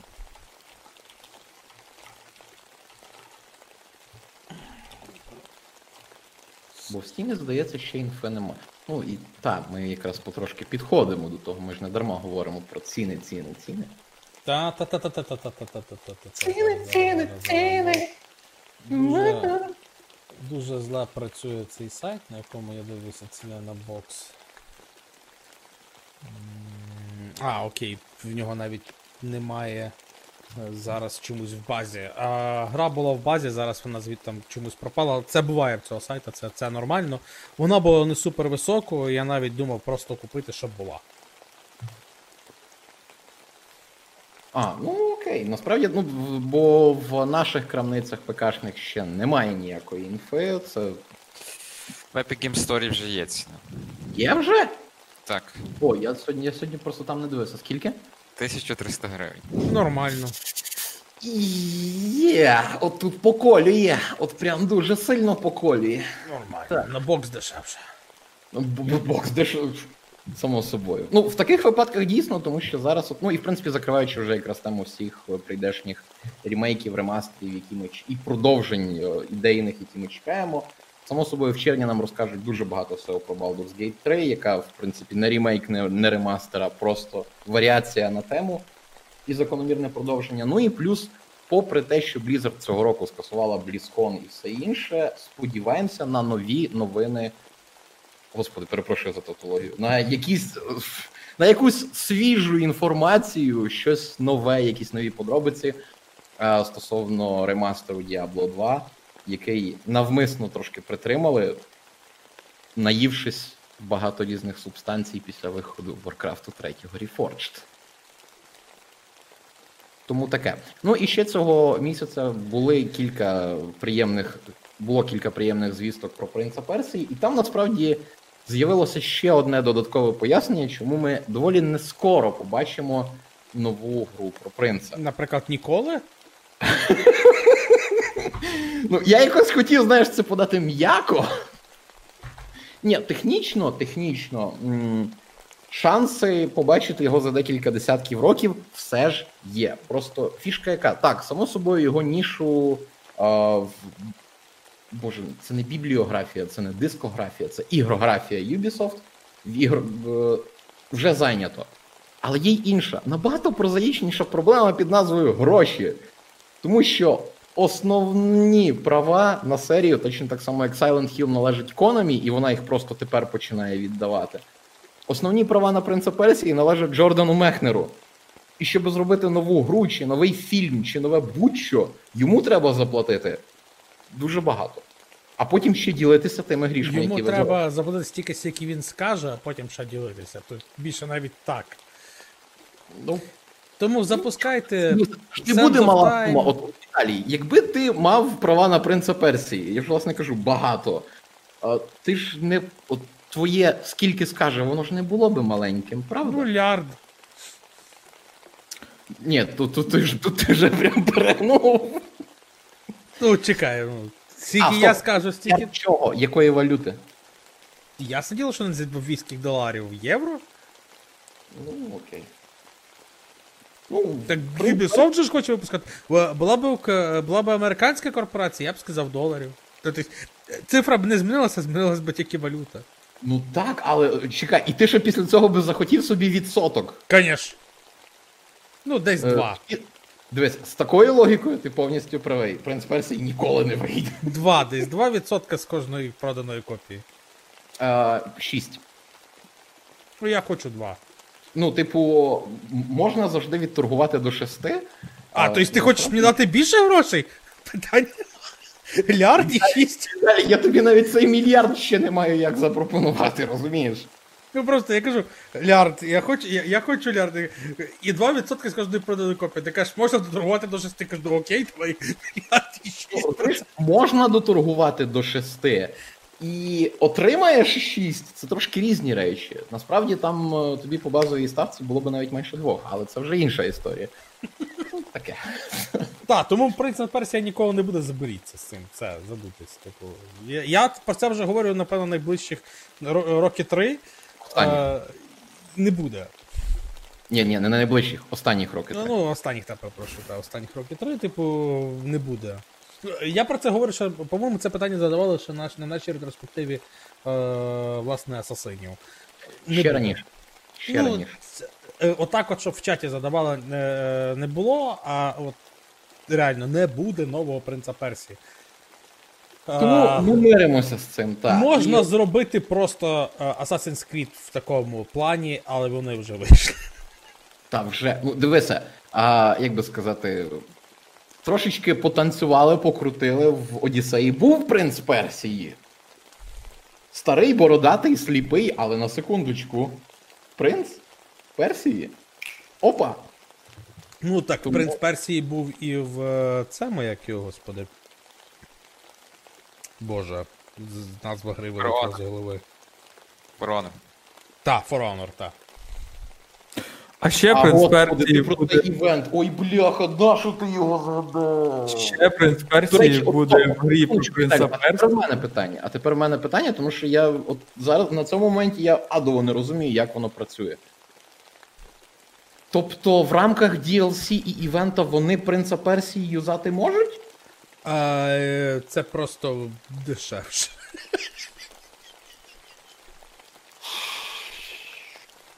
А як же квест кімната VR? А, дивись. Ну, блін, Ви забули про це? ні, ні, я, я, я це зможу пояснити вже після стріму вам в чаті, але не цей. Це трошки проблемно. Е, трошки треба. Там багато NDA, ми зрозуміли. Ми не хочемо, аби нашого Віталія посадили. Все. Ну, Мене ніхто не посадить, я скоріше умру.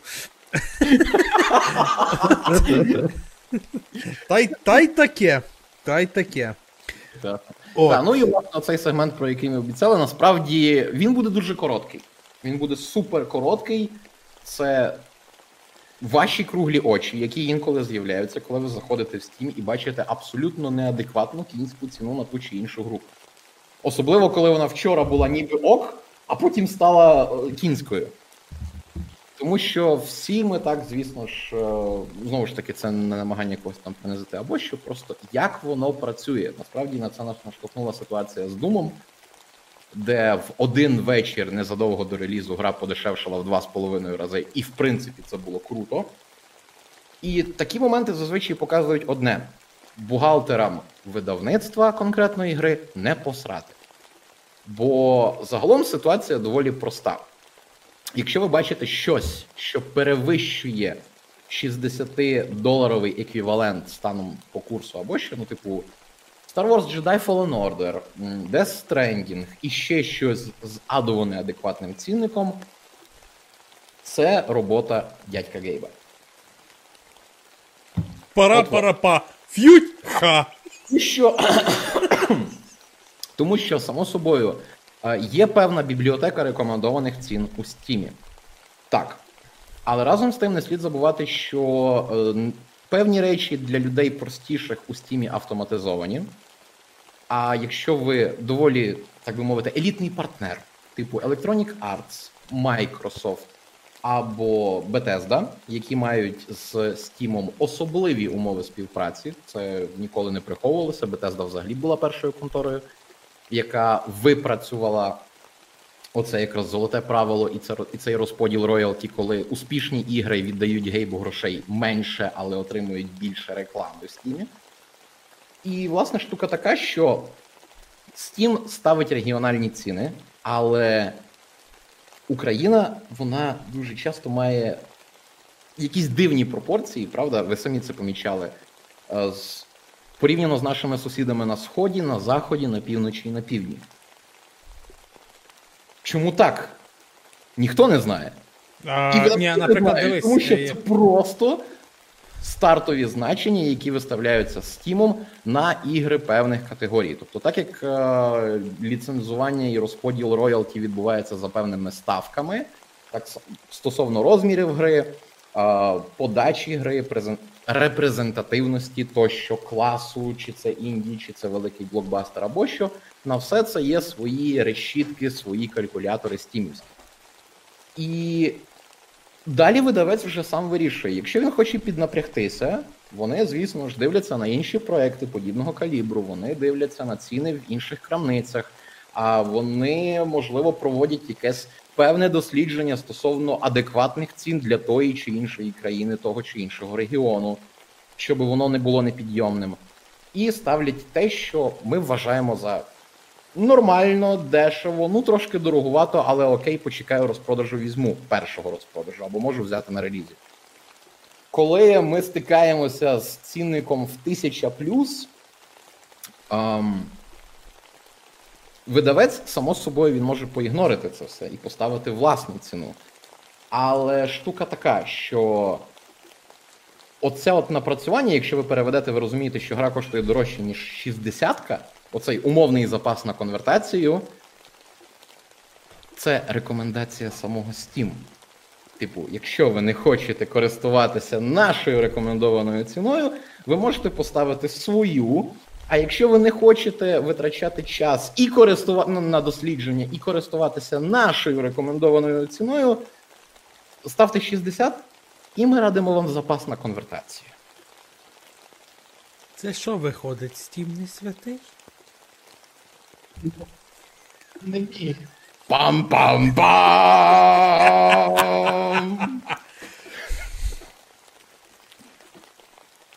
Ну, на словах це виходить гидко, та. Але, якщо чесно, ну конкретно я не вникав в цю тему, і я не знаю, десь є конкретна формула розподілу, чи це десь. Ні, як і все, що належить компанії Valve, воно належить компанії Valve, і цим вона ділитися власне не буде. От і все. Так, що після переходу на гривні, само собою, ми якраз от тоді помічали, що певні проекти подорожчали, певні проекти подешевшали тощо, тому що частина видавців е, сама сіла якраз рахувати по рекомендаційках. Хтось вирішив понизити, тому що розуміє, що Україна далеко не найгрошовитіша країна в Східної Європи. Хтось вирішив підвищити, тому що подумав, а Україна не Росія, відповідно, є сенс піднімати ціну. Можливо, там все ситуація значно краща. З одного боку, добре, що про нас так думають, але насправді ні. І от були постійно такі плавучі моменти. Тобто, все одно, само собою, тут питання не в стімі, це все впирається в видавця, чи хоче він приділяти час на вивчення того, яку ціну ставити. Тому що це важливий елемент, і такий собі Сергій Клімов, колишній якраз співподкастер Сергія Гальонкіна, до того, коли він покинув їхню трійцю. І автор гри Gremlins Incorporated, він кілька років тому почав доволі активно провадити серію своїх твітів, де розповідав про тонкощі того, наскільки важлива локалізація і як вона впливає на продажі. Насправді там супер невтішна статистика. Е, Наскільки важливо правильно досліджувати регіон і ставити ціни для того, аби е, отримувати прибуток з конкретного регіону не тільки в час розпродажів. Наскільки важливо робити правильну відсоткову знижку, щоб не продешевити і разом з тим е, не зробити її непривабливою для клієнта. Тощо. Тобто, насправді тут не треба вішати всіх собак на стін, але штука в тому, що Україна, попри певні якраз економічні нюанси, попри певну економічну ситуацію, все одно згідно з цього карку- калькулятора, господи, перепрошую, калькулятор, фу! Калькулятора рекомендацій в очах Стіму, попри те, що в Стімі працюють як розробники з України і розробники, які з Україною а, мають певні відносини, хоча вони і самі не українці, і в принципі орієнтуються в ситуації. Все одно рекомендашечка не завжди прозора. Хто регулярно заходить на SteamDB, той бачить всю ситуацію. Так. Чому так? Ніхто вам цього не скаже, тому що ми, на превеликий жаль, не працюємо у Valve. Чи це зміниться? Будемо сподіватися, що так, або покладатися на добросовісність конкретних видавців, які трошки витрачають час і ставлять всюди співрозмірні та адекватні ціни. Ну і в принципі все. Ну, якщо брати за, за, за загальними враженнями, то я б сказав, що з того, що я пригадую, в мене більше позитивні спогади.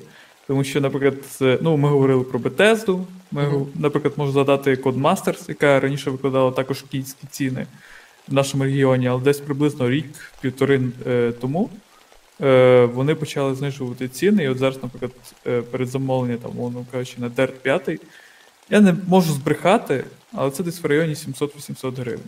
Е, 699, здається. От, навіть так. Ну, 700, допустимо. Ну, ти сам Це- розумієш, що працює 99. Так, це максим... Та, та, та, та. Це, ну, я вів до того, що це максимально прийнятна ціна для нашого регіону. І, допустимо, е, Rally 2.0 я вже брав е, на релізі. Тому що, а, ну, гра хороша, я розробнику довіряю, і плюс вони звернули увагу на наш регіон, і я не знаю, можливо, гривня на це вплинула. Конкретно, коли її ввели в Steam, в теорії е, видавці почали частіше звертати увагу е, на те, що існує така країна, і не просто так існує окрема валюта в Steam. Це А. Ну і плюс е, народилася така в голові ідея, якщо з локалізаціями це не дуже добре складається, коли люди там, допустимо, складають петиції і тому подібне. Але мені здається, що Якщо б, умовно кажучи, там, не знаю, десяток е, або два десятки людей написали в підтримку певної гри, чи там, не знаю, на форумі видавця і тому подібне, і сказали, хлопці, дивіться, ми з України, ці ціни неприйнятні, і є певне таке замкнене коло. Е, ви не вводите регіональну ціну, тому що в нас гру не купують, а ми не купуємо, тому що ця регіональна ціна не підходить нам, вона завелика. І є оце замкнене коло. Розірвіть його. Дайте нам нормальну ціну, і, очевидно, продажі збільшаться. Вова, ти все правильно кажеш, але є один нюанс: це мають робити не 20 людей. Ну так, окей. Тут, я є ще інший е, прекрасний нюанс, е, який називається О, привіт, консолі, як діла? Ну, зараз насправді, ну, само собою, це альтернатива. Тут вже кожен дивиться по своїх можливостях, само собою. Стосовно того, що так, от зараз, якщо ми говоримо про якісь великі проекти, ціна в Steam і ціна в умовному Epic Game Store, вона є однаковою. Це, це простий економічний паритет. Тут і платформа тримач може якось сказати, типу, ну як А це так? Steam ваше? так і говорить, що якщо ти продаєш гру в нас, вона не повинна бути е, в нас дешевшою, чим е, в інших місцях. От тому це те, до чого якраз дійшло, само собою, що на старті, в перші роки існування своєї крамниці, а, Epic Games з власними зусиллями, можливо, навіть штучно занижували ціну. Тепер же таке не прокатає. Дуже багато видавців на це не погоджується. Ну і Steam все ж таки це важіль впливу. Не можна само собою розписуватись, але не слід відкидати можливість, що Valve також про це говорить, зокрема зі своїми партнерами. Тобто взяти ту ж таки Bethesda, само собою, що на окремі її продукти ціни були доволі ок. В мене в одну ніч був такий певний шок, тому що один і той же вечір Doom дешевше є, тому що там не знаю, ну, невідомо, як так вийшло. Чи бухгалтери Bethesda вирішили якось, що 1800 це типу трохи забагато, давайте хай просто 800. А, чи було ще змінено з боку Valve, що ті ж таки порекомендували опустити? Це одне. В той же вечір ціна на Греймур зросла з 900 до 1000, скільки зараз? 1399 чи 1300? Ну, десь в районі того. Тобто доповнення до TES Online підскочило в ціні. І в окремі дні, якщо так глянути і просто придбати його за тих же 40 євро на сайті Bethesda, в окремі дні можна було би отримати його дешевше, ніж у Steam. І типу, як це працює? Чому? Тобто, це навіть не регіоналка, це умовно тих же е, 40 євро. Не знаю, передплачую е, SO Plus за 15 гривень на Xbox. 15 гривень? Так. Стоп. 15 гривень? Місяць, так. Так, зараза, чому? Тому що Аргент. А зараз я скажу, до речі, скільки Греймор коштує. Так, ну і до речі, я Щоб ти, власне, б, ти е, в собі. Ну і власне, панове, ніколи не слід забувати, що інколи, оскільки все ж таки останнє слово за видавцем, о, видавець може просто помилитись. От і все. Тому що Valve це майданчик, це роз це консультаційні послуги. Вони рекомендують. Фінальне слово все одно залишається за видавцем. Якщо Fallen Order коштує 1900 гривень, так захотіла Electronic Arts. Тому що така ціна і в Steam, і в Epic Games Store. І тут уже не спишеш на чиїсь неправильні рекомендації. Так захотіла собі Electronic. Окей, Greymoor коштує 32 долара 11 центів на Xbox. Це, Це стандартний prepurchase, так. це все одно дешевше, ніж е, в Steam. ну, найцікавіше, якщо вірити SteamDB, в нас найдорожча ціна Греймур. От. І от в тут якраз ти залітаєш в, в цю неймовірну дивину. Як це так? Ну, типу, як працює калькулятор? Чому консультаційні послуги платформу тримача тут відмирають? Це відповідь, е, ну, це запитання, відповіді на яке немає ніхто. От і все. Якось так. Просто в, е, по Європі і в Америці гра коштує ну, 40 євро або 40 доларів, а в нас е, на 20 Це, це все видавець. Останнє слово завжди за ним. Дослуховується, не дослуховується або що. Але реальність наша поки така. Ну, стоп, стоп, секундочку. Та, важливе питання. Віталік, а в тебе часом консоль твоя не на Аргентину поставлена? А з передплатою ESO+.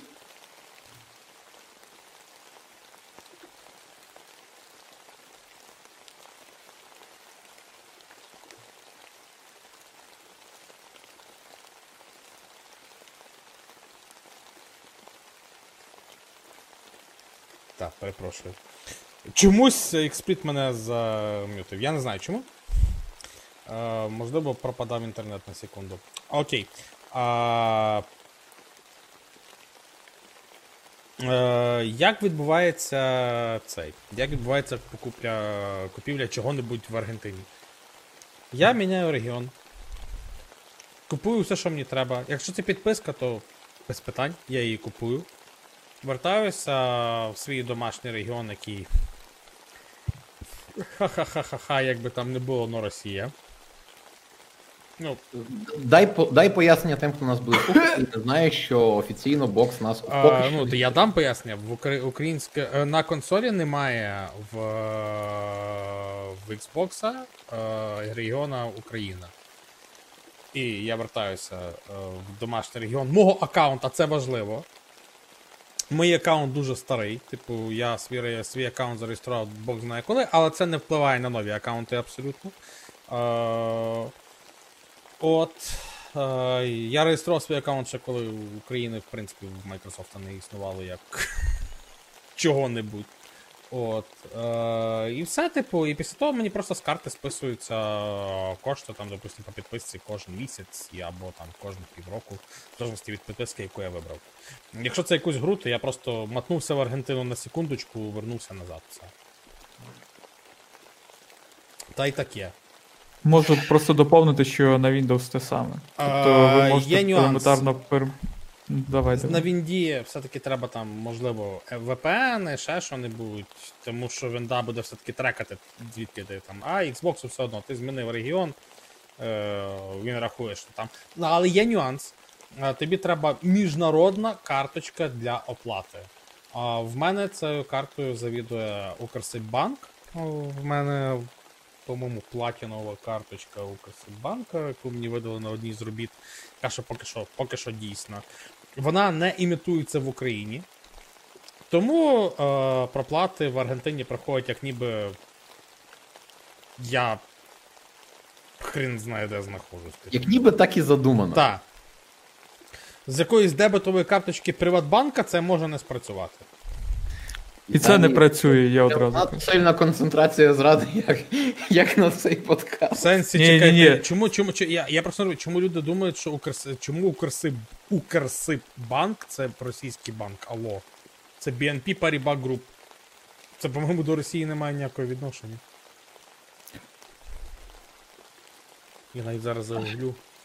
Ну, зрада чи не зрада, скажу Перемога. так, коли я не можу, мовно кажучи, купити підписку Game Pass, тому що, ну, типа, чи ще, якщо в мене є змога купити підписку Game Pass, отримати безкоштовні 6 місяців е, Spotify через цей Game Pass, і це все дає мені елементарно одна карта, ну і купити там будь-які ігри, мовно кажучи, на боксі чи на ПК з Microsoft Store, е, за дешевими цінами.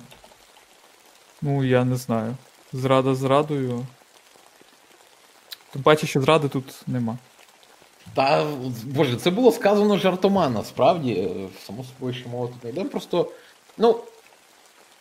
Плюс не забуваємо, що завжди існує роздріб, а крамниць в мережі чимало. Головне тільки не ходити на G2A, тому що там беруть не просто е, власне ключі від різних дистриб'юторів, а тупо крадені.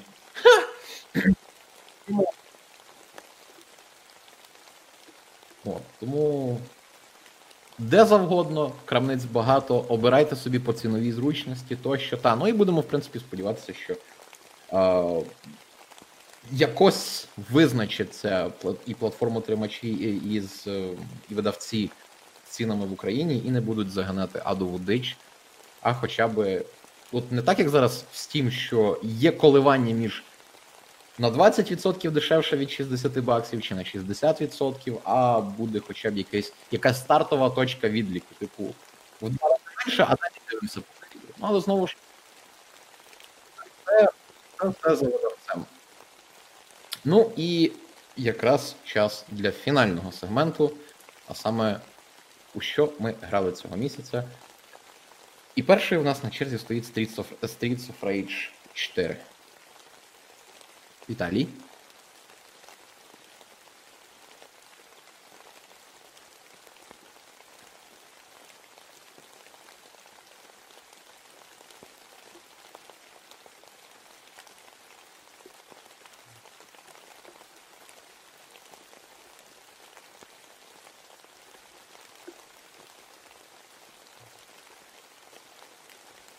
Віталій, в тебе все вімкнено? Ти себе нормально чути?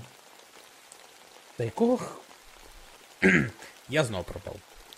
Ну, ми Я тебе знаю. чуємо. Так, так, так. проблема. Xsplit мене чомусь знов замютив. Я не знаю. Не знаю чому. Е, окей. Е, причому вмітить мікрофон. Музон далі е, неважливо. Коротше, Street of Rage 4 це неймовірне підлизування е, фанатам, які пам'ятають попередні частини. Прямо супер велетенське підлизування, яке тільки могло би бути. Е, тому що в цій грі це просто все те, що було, плюс купа фан-сервісу. Е, і ти такий, типу, блін, круто, я грав це на Drive або на Genesis. і Такий вау. Але з другого боку, в гри є проблема, тому що на тому ж самому Sega Mega Drive або Genesis були набагато різноманітніші рівні. Тобто, це доволі хороший а, такий гра плюс фан-сервіс для людей, які пам'ятають оригінальні частини. Це щоб просто довго не говорити.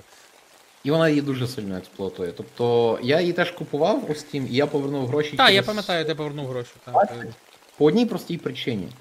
Це застаріла, саме не стара, а саме застаріла гра, яку перевдягнули в хорошу сучасну обгортку красиву, і все. І е, ти просто граєш гру з 90-х. Для чого це робити конкретно зараз? Хіба що вам дійсно хочеться, хіба що хтось по- хоче по- по- потеребонькати своє ностальгічне е, щось, і все. А так, як завжди, вибір за вами. Ну і в принципі з все. А далі у нас цього місяця було протистояння двох невеличких породжень XCOM під назвою Chimera Squad і Gears Tactics. І, можливо, Віталік, давай зараз ти, тому що ти більше часу пограв в Gears Tactics. Та ні, насправді ти пограв більше часу в Gears- Tactics. В мене якраз я фактично не пройшов навіть половини кампанії. Е, знову ж таки, по причинах того, що я просто не мав коли. Я рано чи пізно, як і Філ Спенсер, який тільки сьогодні пройшов Gears Tactics. Повністю всю кампанію. Кампанія там ж недовго, якщо не зраджує пам'ять. Е, я особливо там прямо е, що сказати про цю гру не маю. Е, але з точки зору, як таким спін-оффом, е, зробленим дорого багато в плані е, тактики, ну, я був задоволений. Кажу, я пройшов пів. Можливо, навіть не пів кампанії і закинув. Але це було у всякому разі доволі приємно для мене. Все. Ну, зі свого боку, я хіба що додам дійсно, Gears Tactics вона дуже класно виглядає. Production value там захмарний, це видно і в ізометричному режимі, і в купі катсцен, і всього іншого. На всі гроші. Інша справа, що гра вичерпує себе швидко, а далі йде просто вона адово одноманітна і вона розтягнута. Її варто було б бути трошки коротшою або трошки різноманітнішою. І це якраз один з тих проєктів. Я дуже хочу, щоб де я хочу, аби вони зробили другу частину, бо там всі напрацювання хороші збережуться, але всього вже буде більше, різноманітніше, краще. І це класна ідея. Так, це XCOM в сеттингу Gears of War, але чорт, він працює. Він працює. Просто треба контенту. З усім іншим, ніби все нормально. Ну і єдина прям проблемка була, це е, оскільки це по суті приквел до подій основної серії. Чогось нового важливого всесвіту Gears of War ця гра, на превеликий жаль, не дає. Тому, якщо буде сиквел, от там це має бути чудесно. Стосовно Хімера Сквот, ух, тут насправді складно, тому що бюджет там був значно менше, ніж в Gears Tactics. Часу теж було менше. Робила це команда, прям додаткова команда розробників, поки всі, вся основна Firaxis зайнята повноцінною XCOM 3. Але експериментів там було більше. Так, ця гра більше відчувалася як якась ну, певна тактичка інша з запозиченими ідеями для XCOM, але по факту там відпрацьовували певні штуки, які може з'являться в третій частині. Ну тобто, черга ходів для XCOM 3 це погана ідея, воно себе не виправдало. Воно класно дивиться в багатьох японських тактичних а, покрокових іграх. Тут не зайшло. Просто тому, що ворогів зазвичай занадто багато, і ця черга вона більше втомлює, ніж а, створює якісь класні ситуації. А от момент зі штурмом конкретної локації, коли ви обираєте, хто куди заходить, хто які бонуси буде отримувати. Ми вриваємося і стріляємо, чи ми вриваємося і в укриття, чи ми вриваємося і кидаємо гранату, чи ми вриваємося і. От всі ці штуки саме з тактичним штурмом, це прям те, що напевно 100% буде в третьому XCOM, бо ну класно. От тут прям кавалок був дійсно крутий. В основному ж, ну не сказати, за своєю нинішньою ціною вона ну ок. Це якраз ота гра, яку є сенс взяти під розпродаж. Але скажімо так, якщо вам сподобалось XCOM 1 чи 2, оці нові, брати сенсу Chimera Squad особливого нема. Тому що ця гра трохи не про те. Але вона так, міцний середняк. Так і слава Богу, насправді. Это неплохо. Ну, да, а, боже, далі МК. Ні, далі все ж таки Halo 2, яке в нас вже Вова з Михайлом таки встигли пограти. Знаєш, ти, ти не хочеш, типу, весь час говорити під час. Ну, ти- та-та-та-та-та. ну тобі все одно Ну, типу, МК вийшов недавно, а тут е, все ж таки Halo 2 воно з'явилося швидше, тому. Михайло Вова, я точно знаю, що вже пройшли, причому пройшли в коопі.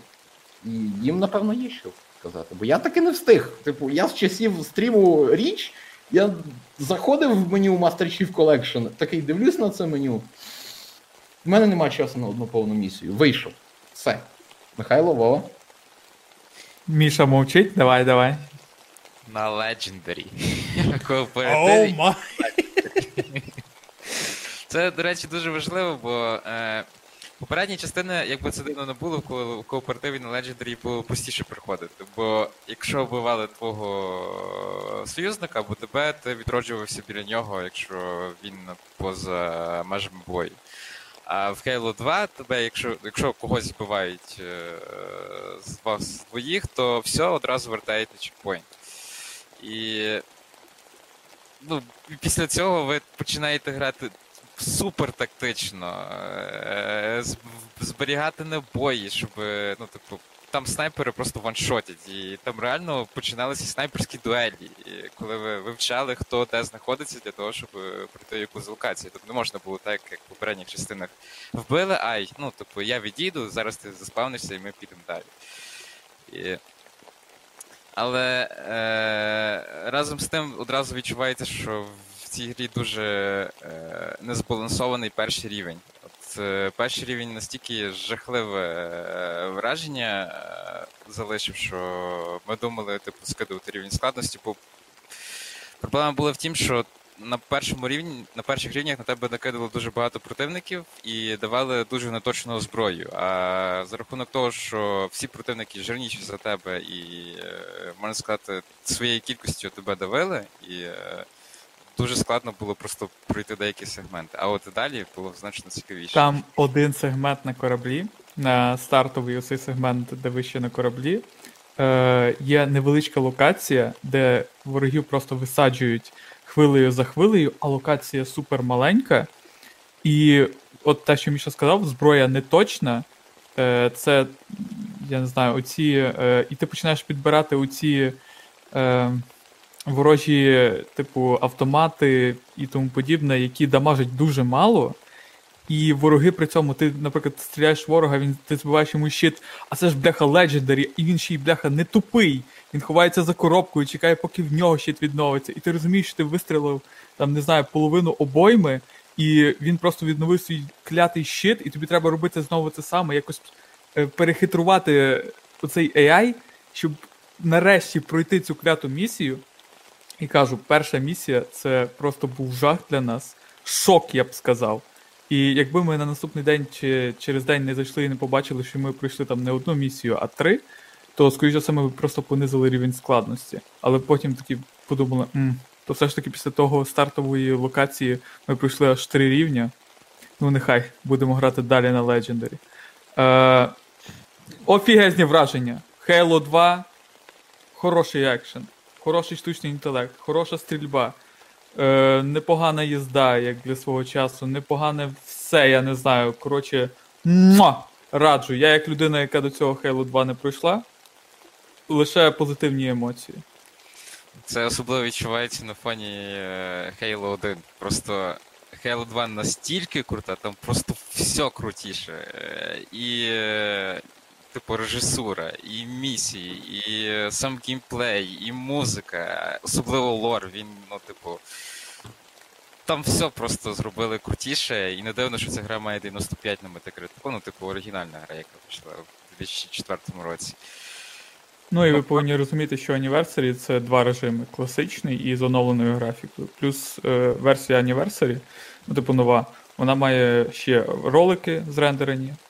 Що, я не знаю, якщо вас не знаю, може знудити, знудити від старої графіки і старої постановки, то ви завжди можете перемкнутися на ці катсцени зрендерені, і там також просто вау. Halo 2 обов'язково грати. Міша, ще щось? Ну і в принципі, зважаючи, що Master Chief Collection не така вже й дорога, а дає вам цілих 6 повноцінних великих ігор, то не купуйте Halo 2 окремо. Візьміть Master Chief Collection. Ой, я бачу, ти вже виділив. Е, Та, я я якраз, аби ти відпустив це Вова.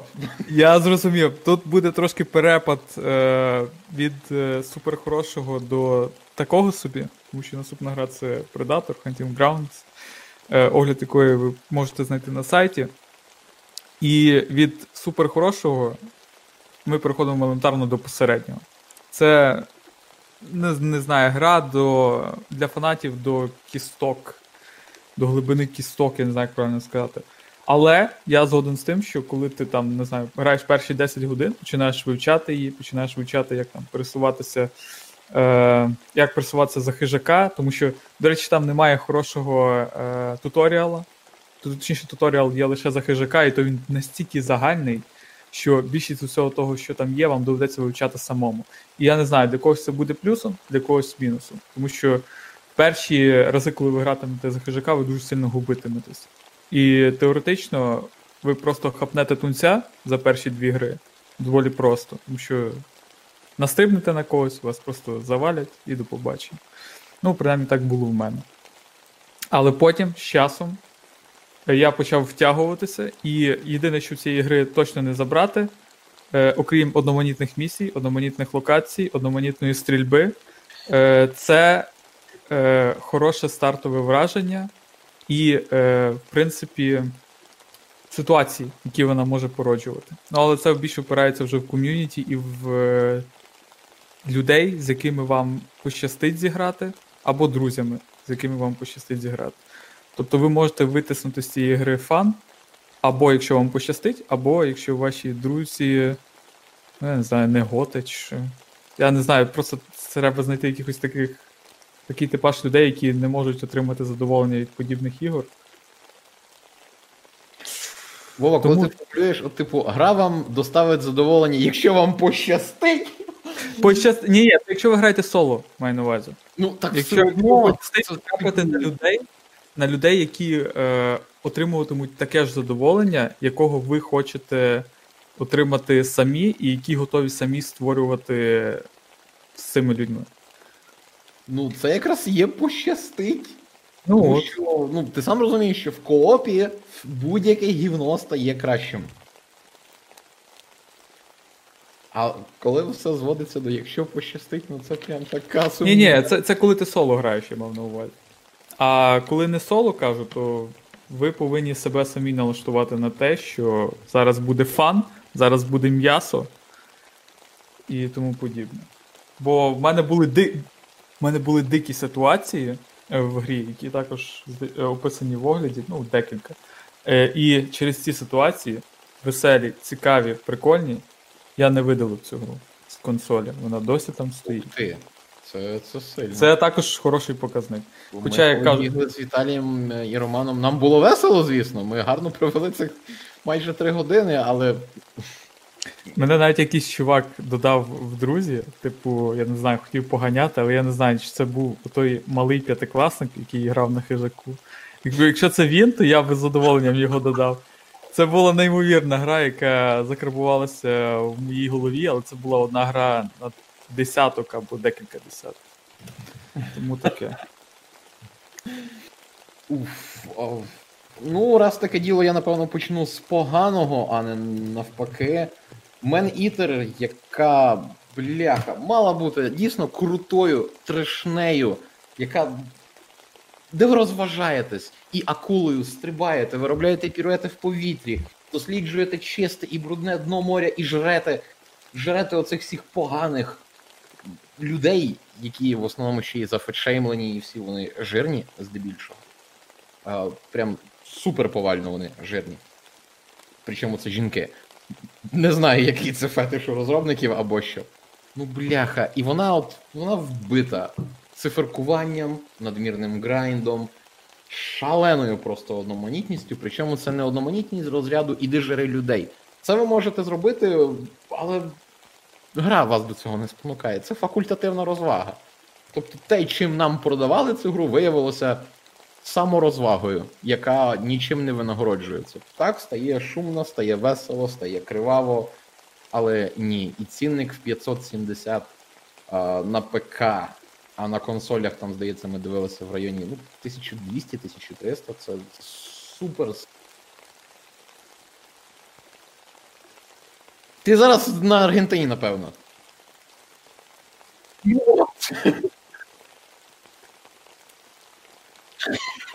Ну, типу, окей, добре, аргентинцям вона 8 баксів. Слухай, був би я аргентинцем, я би пошкодував віддавати за таке 8 баксів. Серйозно, це, це дико невиправдана річ. А от Мене знов замютило це говно. 8 доларів. 8 доларів коштує гра в Аргентині. Для середньостатистичного аргентинця за таку гру це все одно забагато. Це супер невиправдана ціна. А, тому. Так. А от з МК з доповненням до Mortal Kombat ситуація повністю інша. Воно себе повністю виправдовує. Єдиний, єдиний нюанс так, гру досі легально придбати через сам клієнт того ж таки Steam або що. Не можна. Зате з ключами проблем жодних. Ви обираєте ту крамницю, де вам, в принципі, зручно по ціновому діапазону, або що. А самі ключі не мають регіональних обмежень, що би там не було на них написано, тому що гра є, оскільки ви в мультиплеєрі граєте з представниками різних країн, відповідно, тут також шалений величезний глобал. І класна кампанія, яка трохи коротша за ванільну, але тим не менш. В кіношності не поступається, класні моменти, класні зворушливі сцени. Шао Кан, який просто альфач і турботливий чоловік для своєї Сіндел. Це, це настільки прекрасно просто. М! Записи якраз проходження кампанії є у нас на live-каналі. І нові герої, додаткові функції, плюс, як це не дивно, що дійсно приємно гнучка система апгрейдів. Тобто ви можете, якщо у вас є перший Combat Pack, просто докупити доповнення. Ви можете взяти доповнення з комбат паком. Або ви можете, якщо у вас в принципі не було нічого, напевно, найвигідніша покупка це е, все в одному: ванільна гра, перший комбат пак і доповнення.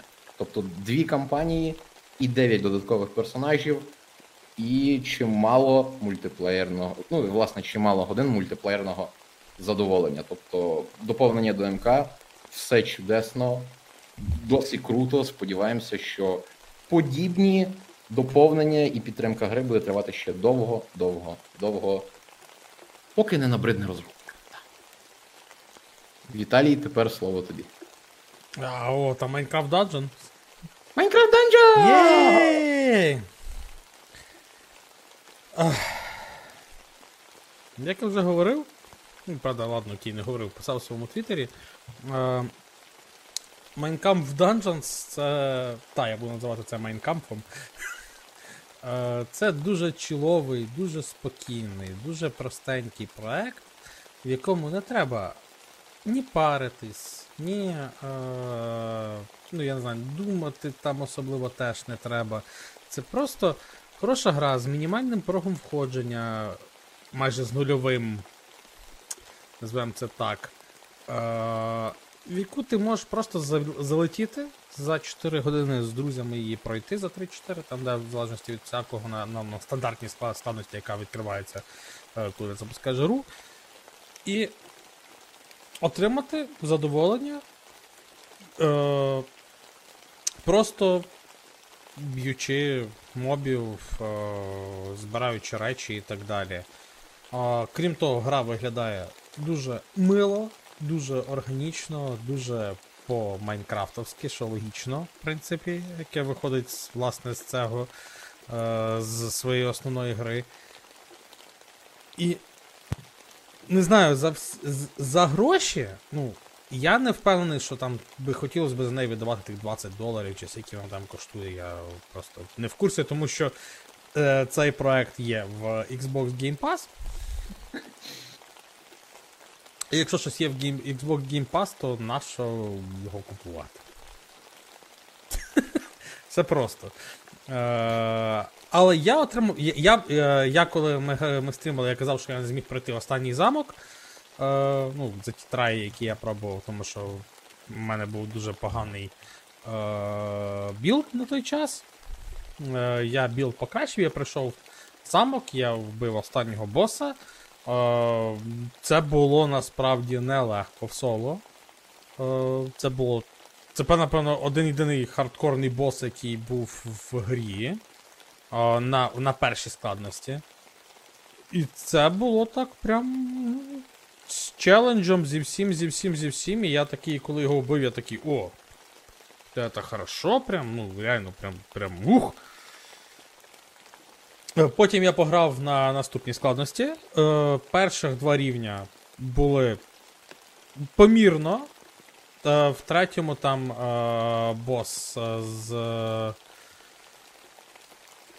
Боже, скільки я вбиваю? Було хвилин 20 в соло. Один.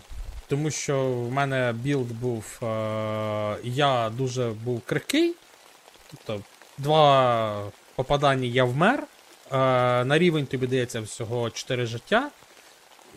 Їх краще, краще не вмирати. І відповідно. Е, з моїм build ом це було доволі складно, тому що бос весь час AOE шить, і тобі треба якось вирулювати, але знову ж таки це можливо. Ну, тому що я вбив, тому логічно, що це можливо. Я впевнений, що якщо я далі буду продовжувати так само грати в ту ж саму гру, і я буду вбивати босів наступних так само, якщо я не поміняю свій build, тому що мене мій build зараз влаштовує. І це круто, що в тебе в грі фактично ти можеш. Ну, ти можеш respec нутися в будь-який момент. Просто якщо в тебе є речі в інвентарі, ти можеш перестати бути магом, а, стати танком, стати ДД, стати хілером в один прекрасний момент, якщо в тебе просто є речі в інвентарі. Тобто це гра, яка реально нічого від тебе не потребує, крім просто банально змінив речі, і все, ти, ти вже новий персонаж. Альбіон онлайн. Та, та, та, та, та, та. А, але, блін, Майнкрафт. Вона просто. От єдина проблема цієї гри, то що вона настільки маленька. Їй би бути більшою і, можливо, в деяких аспектах чуть ширшою.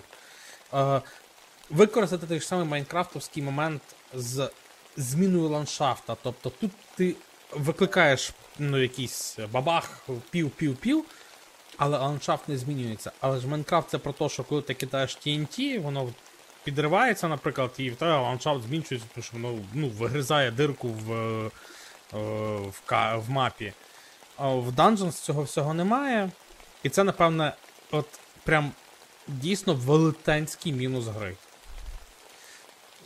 Тому що це б, цим можна було би користуватися, і е, це би якимось чином би е, могло впливати на власне ігролад.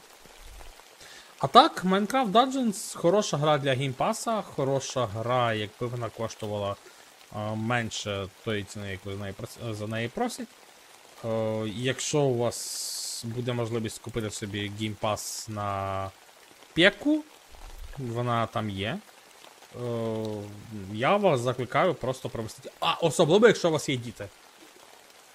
Або е, ви любите якийсь такий dungeon crawler, е, до вас приходять люди, а в що пограти? Ви такі, типу, на тобі геймпад, на тобі геймпад, на тобі геймпад, на тобі геймпад. І ви в чотирьох на одному екрані йдете розважатися. Це круто. Це реально круто е, і прямо моє почтення. Minecraft Dungeons я е, всіляко рекомендую. Все. Ну і стосовно Saints Row 3 Remastered, насправді тут все просто. Якщо ви свого часу пропустили, і якщо ви в основному граєте на консолях, цей ремастер неодмінно вартий вашої уваги. Питання тільки в тому, коли у вас ну, буде власне достатньо на це часу і грошей, і бажання. Бо так, це не ремейк, це саме що осучаснення в доступних межах. Тобто десь замінили модельки, десь перемалювали інтерфейс, десь поправили графіку. І це все супер маленькі і не зовсім то помітні речі, але разом вони створюють приємну картину. Ну і не кажучи про те все, що Saints Row 3, так вона не така часом похмура і не така. А, скажімо так, от замасковано пародійна, як друга частина, хоча насправді е, дико кривава і серйозна. Але все одно вона вміє здивувати. Це якраз той момент, коли ти дивишся на трейлер, ти розумієш, що Боже, це напевно якийсь трешак. Це дійсно трешак, але в певний момент просто вам показують, що за оцією всією а, хвалькуватістю, грайливістю, пародійністю тощо ховається дійсно класна і, на превеликий подив, доволі актуальна зараз історія. Ну і плюс грамотне використання музики. Що третя, що четверта частина цьому плані золото. Тож, якщо ви свого часу прогавили і вважаєте Saints Row ще однією варіацією на тему GTA, частково ви праві. Але своєрідний шарм, своєрідна естетика і шалено круті кампанії другої і третьої, ну і трошки четвертої частин, це те, на що неодмінно варто звернути увагу і ознайомитися, якщо ви досі цього не зробили. Платформу версію обирайте на власний розсуд. Ну і в принципі, все. Але ми забули власне про ще одну важливу подію травня, яка вкотре показала, наскільки спільнота може таки все змінити. Це снайдерівська версія Ліги Справедливості. Ну, насправді, крім снайдерської версії Ліги Справедливості в цьому місяці, а буквально вчора сьогодні, сталася більш, напевно, важлива річ, чим Снайдерська Ліга Справедливості. Ні, це ми власне. про це говорили ще в вступі. Ти ж ну, чув, ми ти там був. так. Мех, це ж ні о чому. Я зміг лише смокнути, коли ти сказав про снайдерську версію, тому більше додавати я нічого не хочу. Ну, добре. Вийде, подивлюся, тоді стане зрозуміло, чи воно щось взагалі змінює, не змінює. Тоді стане ясно. А до речі, про. Чекай, чекай. Бо е, добре зійшлися карти, що і режисер хотів цього, і мав матеріали, і актори цього хотіли, і люди цього хотіли, і зрештою захотів менеджмент, тому що 30 мільйонів вони не просто так дали на графон. Е, хотів ще сказати про Saints Row, якщо є Міша. Міша тут? Міша. Міша. Тут, тут, тут. Фас, Міша. Жартую. Взагалі я, я майже був впевнений, тому що дивись, ти сказав, е, немає супер чогось такого, що виділяється в Saints Row, але можна згадати конкретно моделі. Моделі там повністю перероблені. При тому е, Saints Row оригінальна, вона, е, принаймні в моделі персонажів, вони мали свою стилістику, нереалістичну. І тут ти повинен розуміти, що є класична стилістика, а є нова, в якій е, персонажів їх більше олюднили. І тут з'являються певні запитання: а чи правильно вони зробили? Чи був в цьому сенс?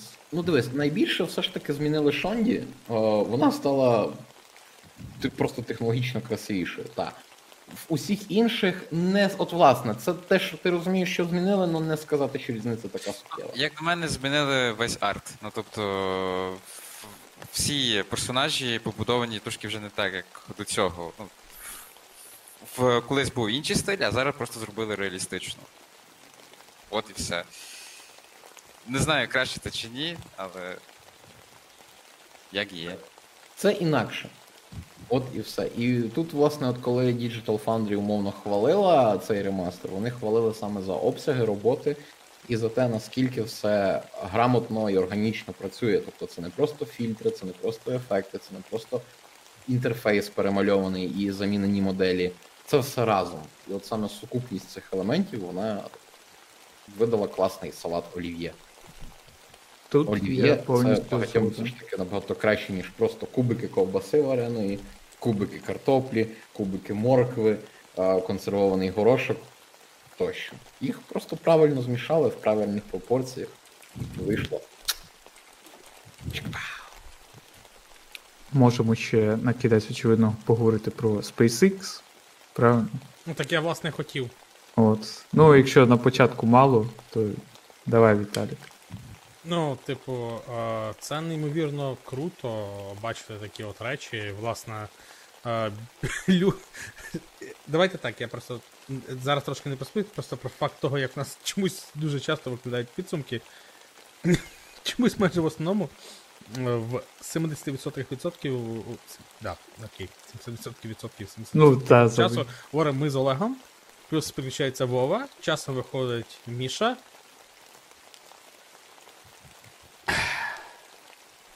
Рома, твій час настав.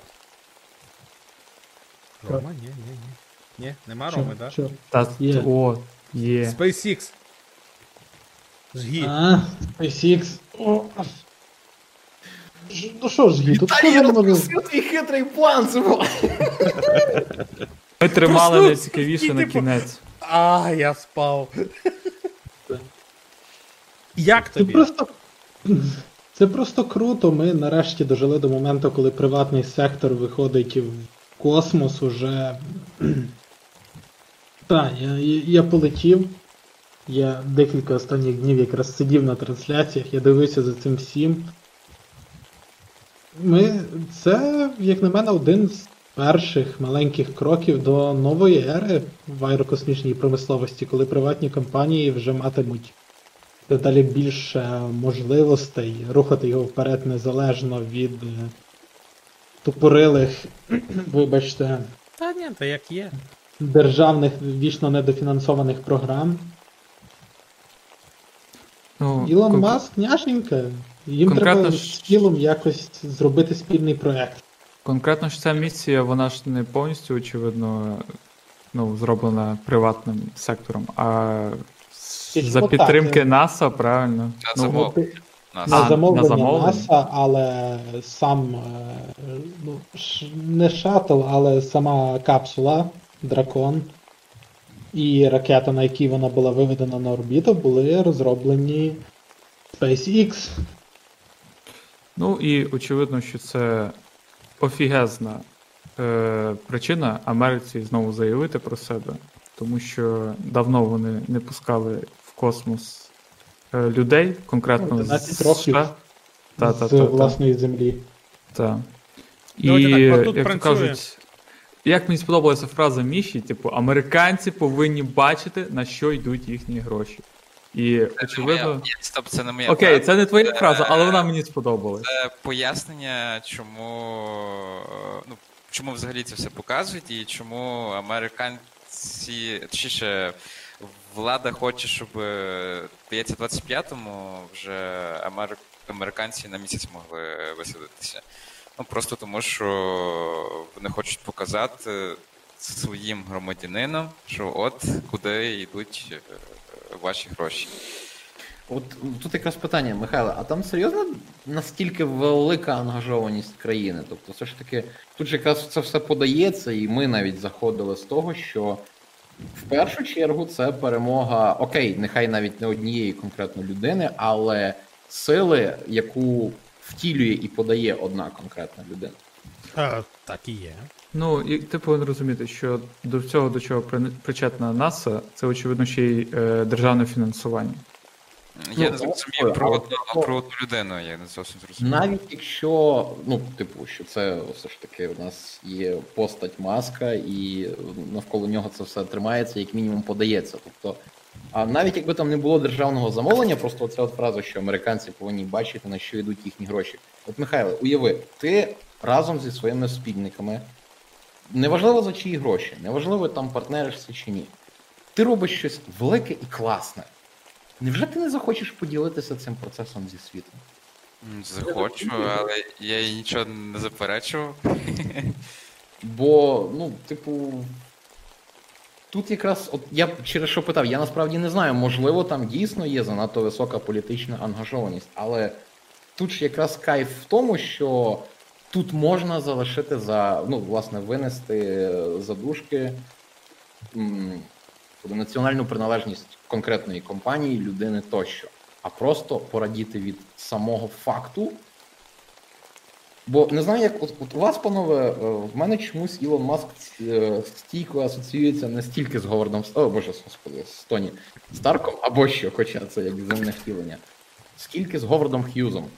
Тут прям калібр людини один і той же. Само собою, він не робить це все своїми руками. Само собою, що його підкріплює і величезна база спеціалістів, і фінанси часто не його, але, типу, як певний локомотив, певний візіонер. всього, так. Так як Говард Х'юз, типу, теж захоплювався різними речами: кіно, авіація, власне, можете в принципі, по- для того, щоб хоча б трошки ознайомитися з темою, подивитися авіатора з Леонардо Ді Капріо, воно якраз про нього.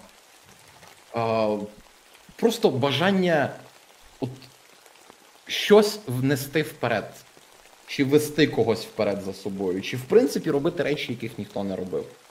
І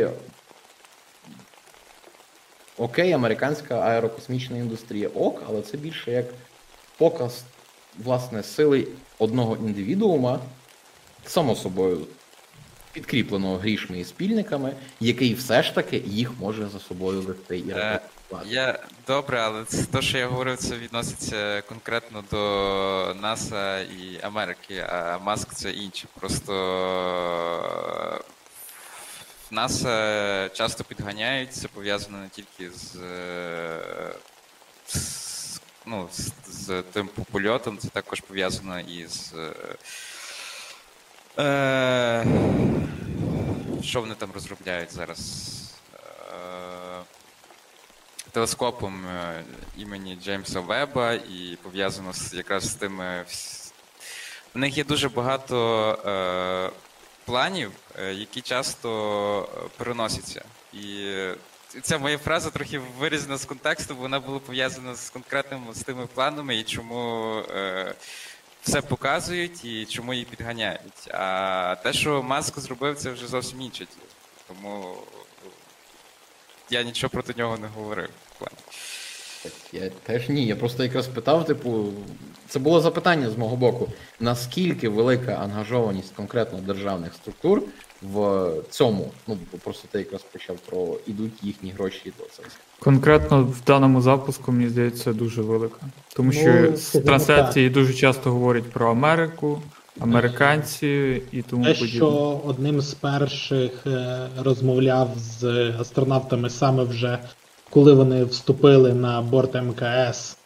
Після стиковки був один з сенаторів, який є якраз одним з найбільших лобістів НАСА в американському уряді. Про щось та й говорить, тому що вони, як будь-яка урядова організація, ну дуже сильно залежні від політичної ситуації на превеликий жаль. Було б дивно. Їх часто густо банально використовують як е, розмінну монету, щоб зіграти на оці от національній гордості, що от ми можемо, от подивіться, от І на превеликий жаль, здебільшого про них згадують найчастіше саме в цьому контексті. Тобто, що той самий Трамп, що так далі. Їм дають гроші тільки тоді, коли за рахунок цього можна попіаритись. От тут. Так, це, як власне Віталій сказав, було б дивно, якби було інакше. Типу, можливість бахнути пропаганду задешево і на рівному місці. Це окей. задешево. Але проблема- Окей, але можливість бахнути ефективну пропаганду це Е. Е, Розумієш, воно ефективно, але не до кінця, тому що часто густо їм та, їм збільшують фінансування, але при цьому їм дають такі проекти, такі терміни, що вони все рівно залишаються недофінансованими і в результаті ще в більшому лайні. Просто люди, які це фінансують, не до кінця розуміють важливість цієї роботи і складність цієї роботи. Типу, Люди, далеко в принципі, всі... за це не думають. Що? Люди, в принципі, за це дуже сильно не думають, типу, що. Люди в принципі мало думають. Бо просто е, з тим же з телескопом, типу, далеко все не так просто, як здається. І одна маленька, ну просто, якщо піде не так, е, звинуватять всьому НАСА, е, а не тих, які поставили типу дедлайн. І коротше, це довга історія, типу. Там все Давайте поки зосередимось на тому, що маск няшенька, та, на хороше. Дракон полетів, дракон долетів. Наступних півроку він буде пристикований до МКС. Там, по-моєму, від місяця до півроку. Ну, залежно від того, е, як минуть найближчі декілька тижнів, тому що, як там казали, він буде інспектований мало не щодня, щоб е, переконатись, Так, так, так. що все добре і що він далі операбельний. Якщо не помиляюся, до вересня е, вони мають його відправити назад. Ну, але принаймні поки що астронавти, які якраз летіли на ньому, залишились дуже навіть задоволені. Ну, Що не дивно, тому що тепер внутрішні виглядають як космічний корабель, а не як печена картопелька. Ох, ну до речі, там е, власне от була думка стосовно того, як подібні оці всі зрушення, всі нові події, чи зможуть вони е, зробити пасажирські перевезення в космос. Тут знову ж таки питання: для чого? Типу, який сенс? Оці довкола, ну, власне, стратосферні вильоти, їх ще е, Річард Бренсон в своїй компанії практикував що за 200 тисяч доларів вас виведуть в вищі свої атмосфери, ви трошки там політаєте, вас підніме на сантиметр над стільцем і до побачення. А, просто зараз це дійсно, власне, передусім це науково-дослідницька мета до пересувань і перевезень простих смертних. Це ще довго. Ну, так і Е, Це перші кроки в нову кращу еру. Я б Може, на нашому насправді. Мені дуже сподобалось, як сьогодні зранку, вже після оцих всіх подій, е, в основному в Штатах, ем, жартували про те, що ці хлопці зробили просто після всіх оцих нещодавніх подій, вони взяли лівнули з планети, причому максимально стильно. Та. Хороший вибір. Правда, вони через 120 днів їм доведеться повернутися. Ну, але все одно це 120 днів без землі. Good choice. Е, Ну, будемо сподіватися, що за цих 120 днів е, ситуація не погіршиться. буде, куди звер... буде куди повертатися.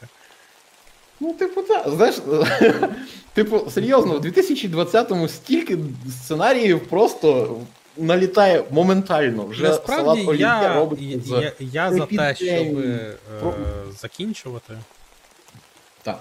О, я лише хотів сказати, що дякую так. маску, тому що зараз в інтернеті ще й, в принципі пов'язаних з цим польотом дуже багато підсмажених срак. І я дуже тішуся з цього. Та, Мені та, весело. це круто. Дякую. Це круто. Все, на цьому, певно, будемо завершувати. Ну, зловтіха це сумнівне задоволення. Я знаю. Отлично. Але як то кажуть, якщо воно вам доставляє і воно не порушує закон, і воно не порушує права та свободи і приватну власність іншої людини, на здоров'я. Просто не робіть це на людях. От. Ну і будемо сподіватися, що в наступних 30 днів не до нашого і так чудесного переліку прекрасних речей, які відбуваються з нашою країною і з нашою планетою, не докинеться ще щось. А якщо докинеться, ми неодмінно про це згадаємо вже в червні. Тому щасти вам, бережіть себе і на все добре. До зустрічі на порталі і на каналі Play.ua. Так, хорошого вечора. Папа.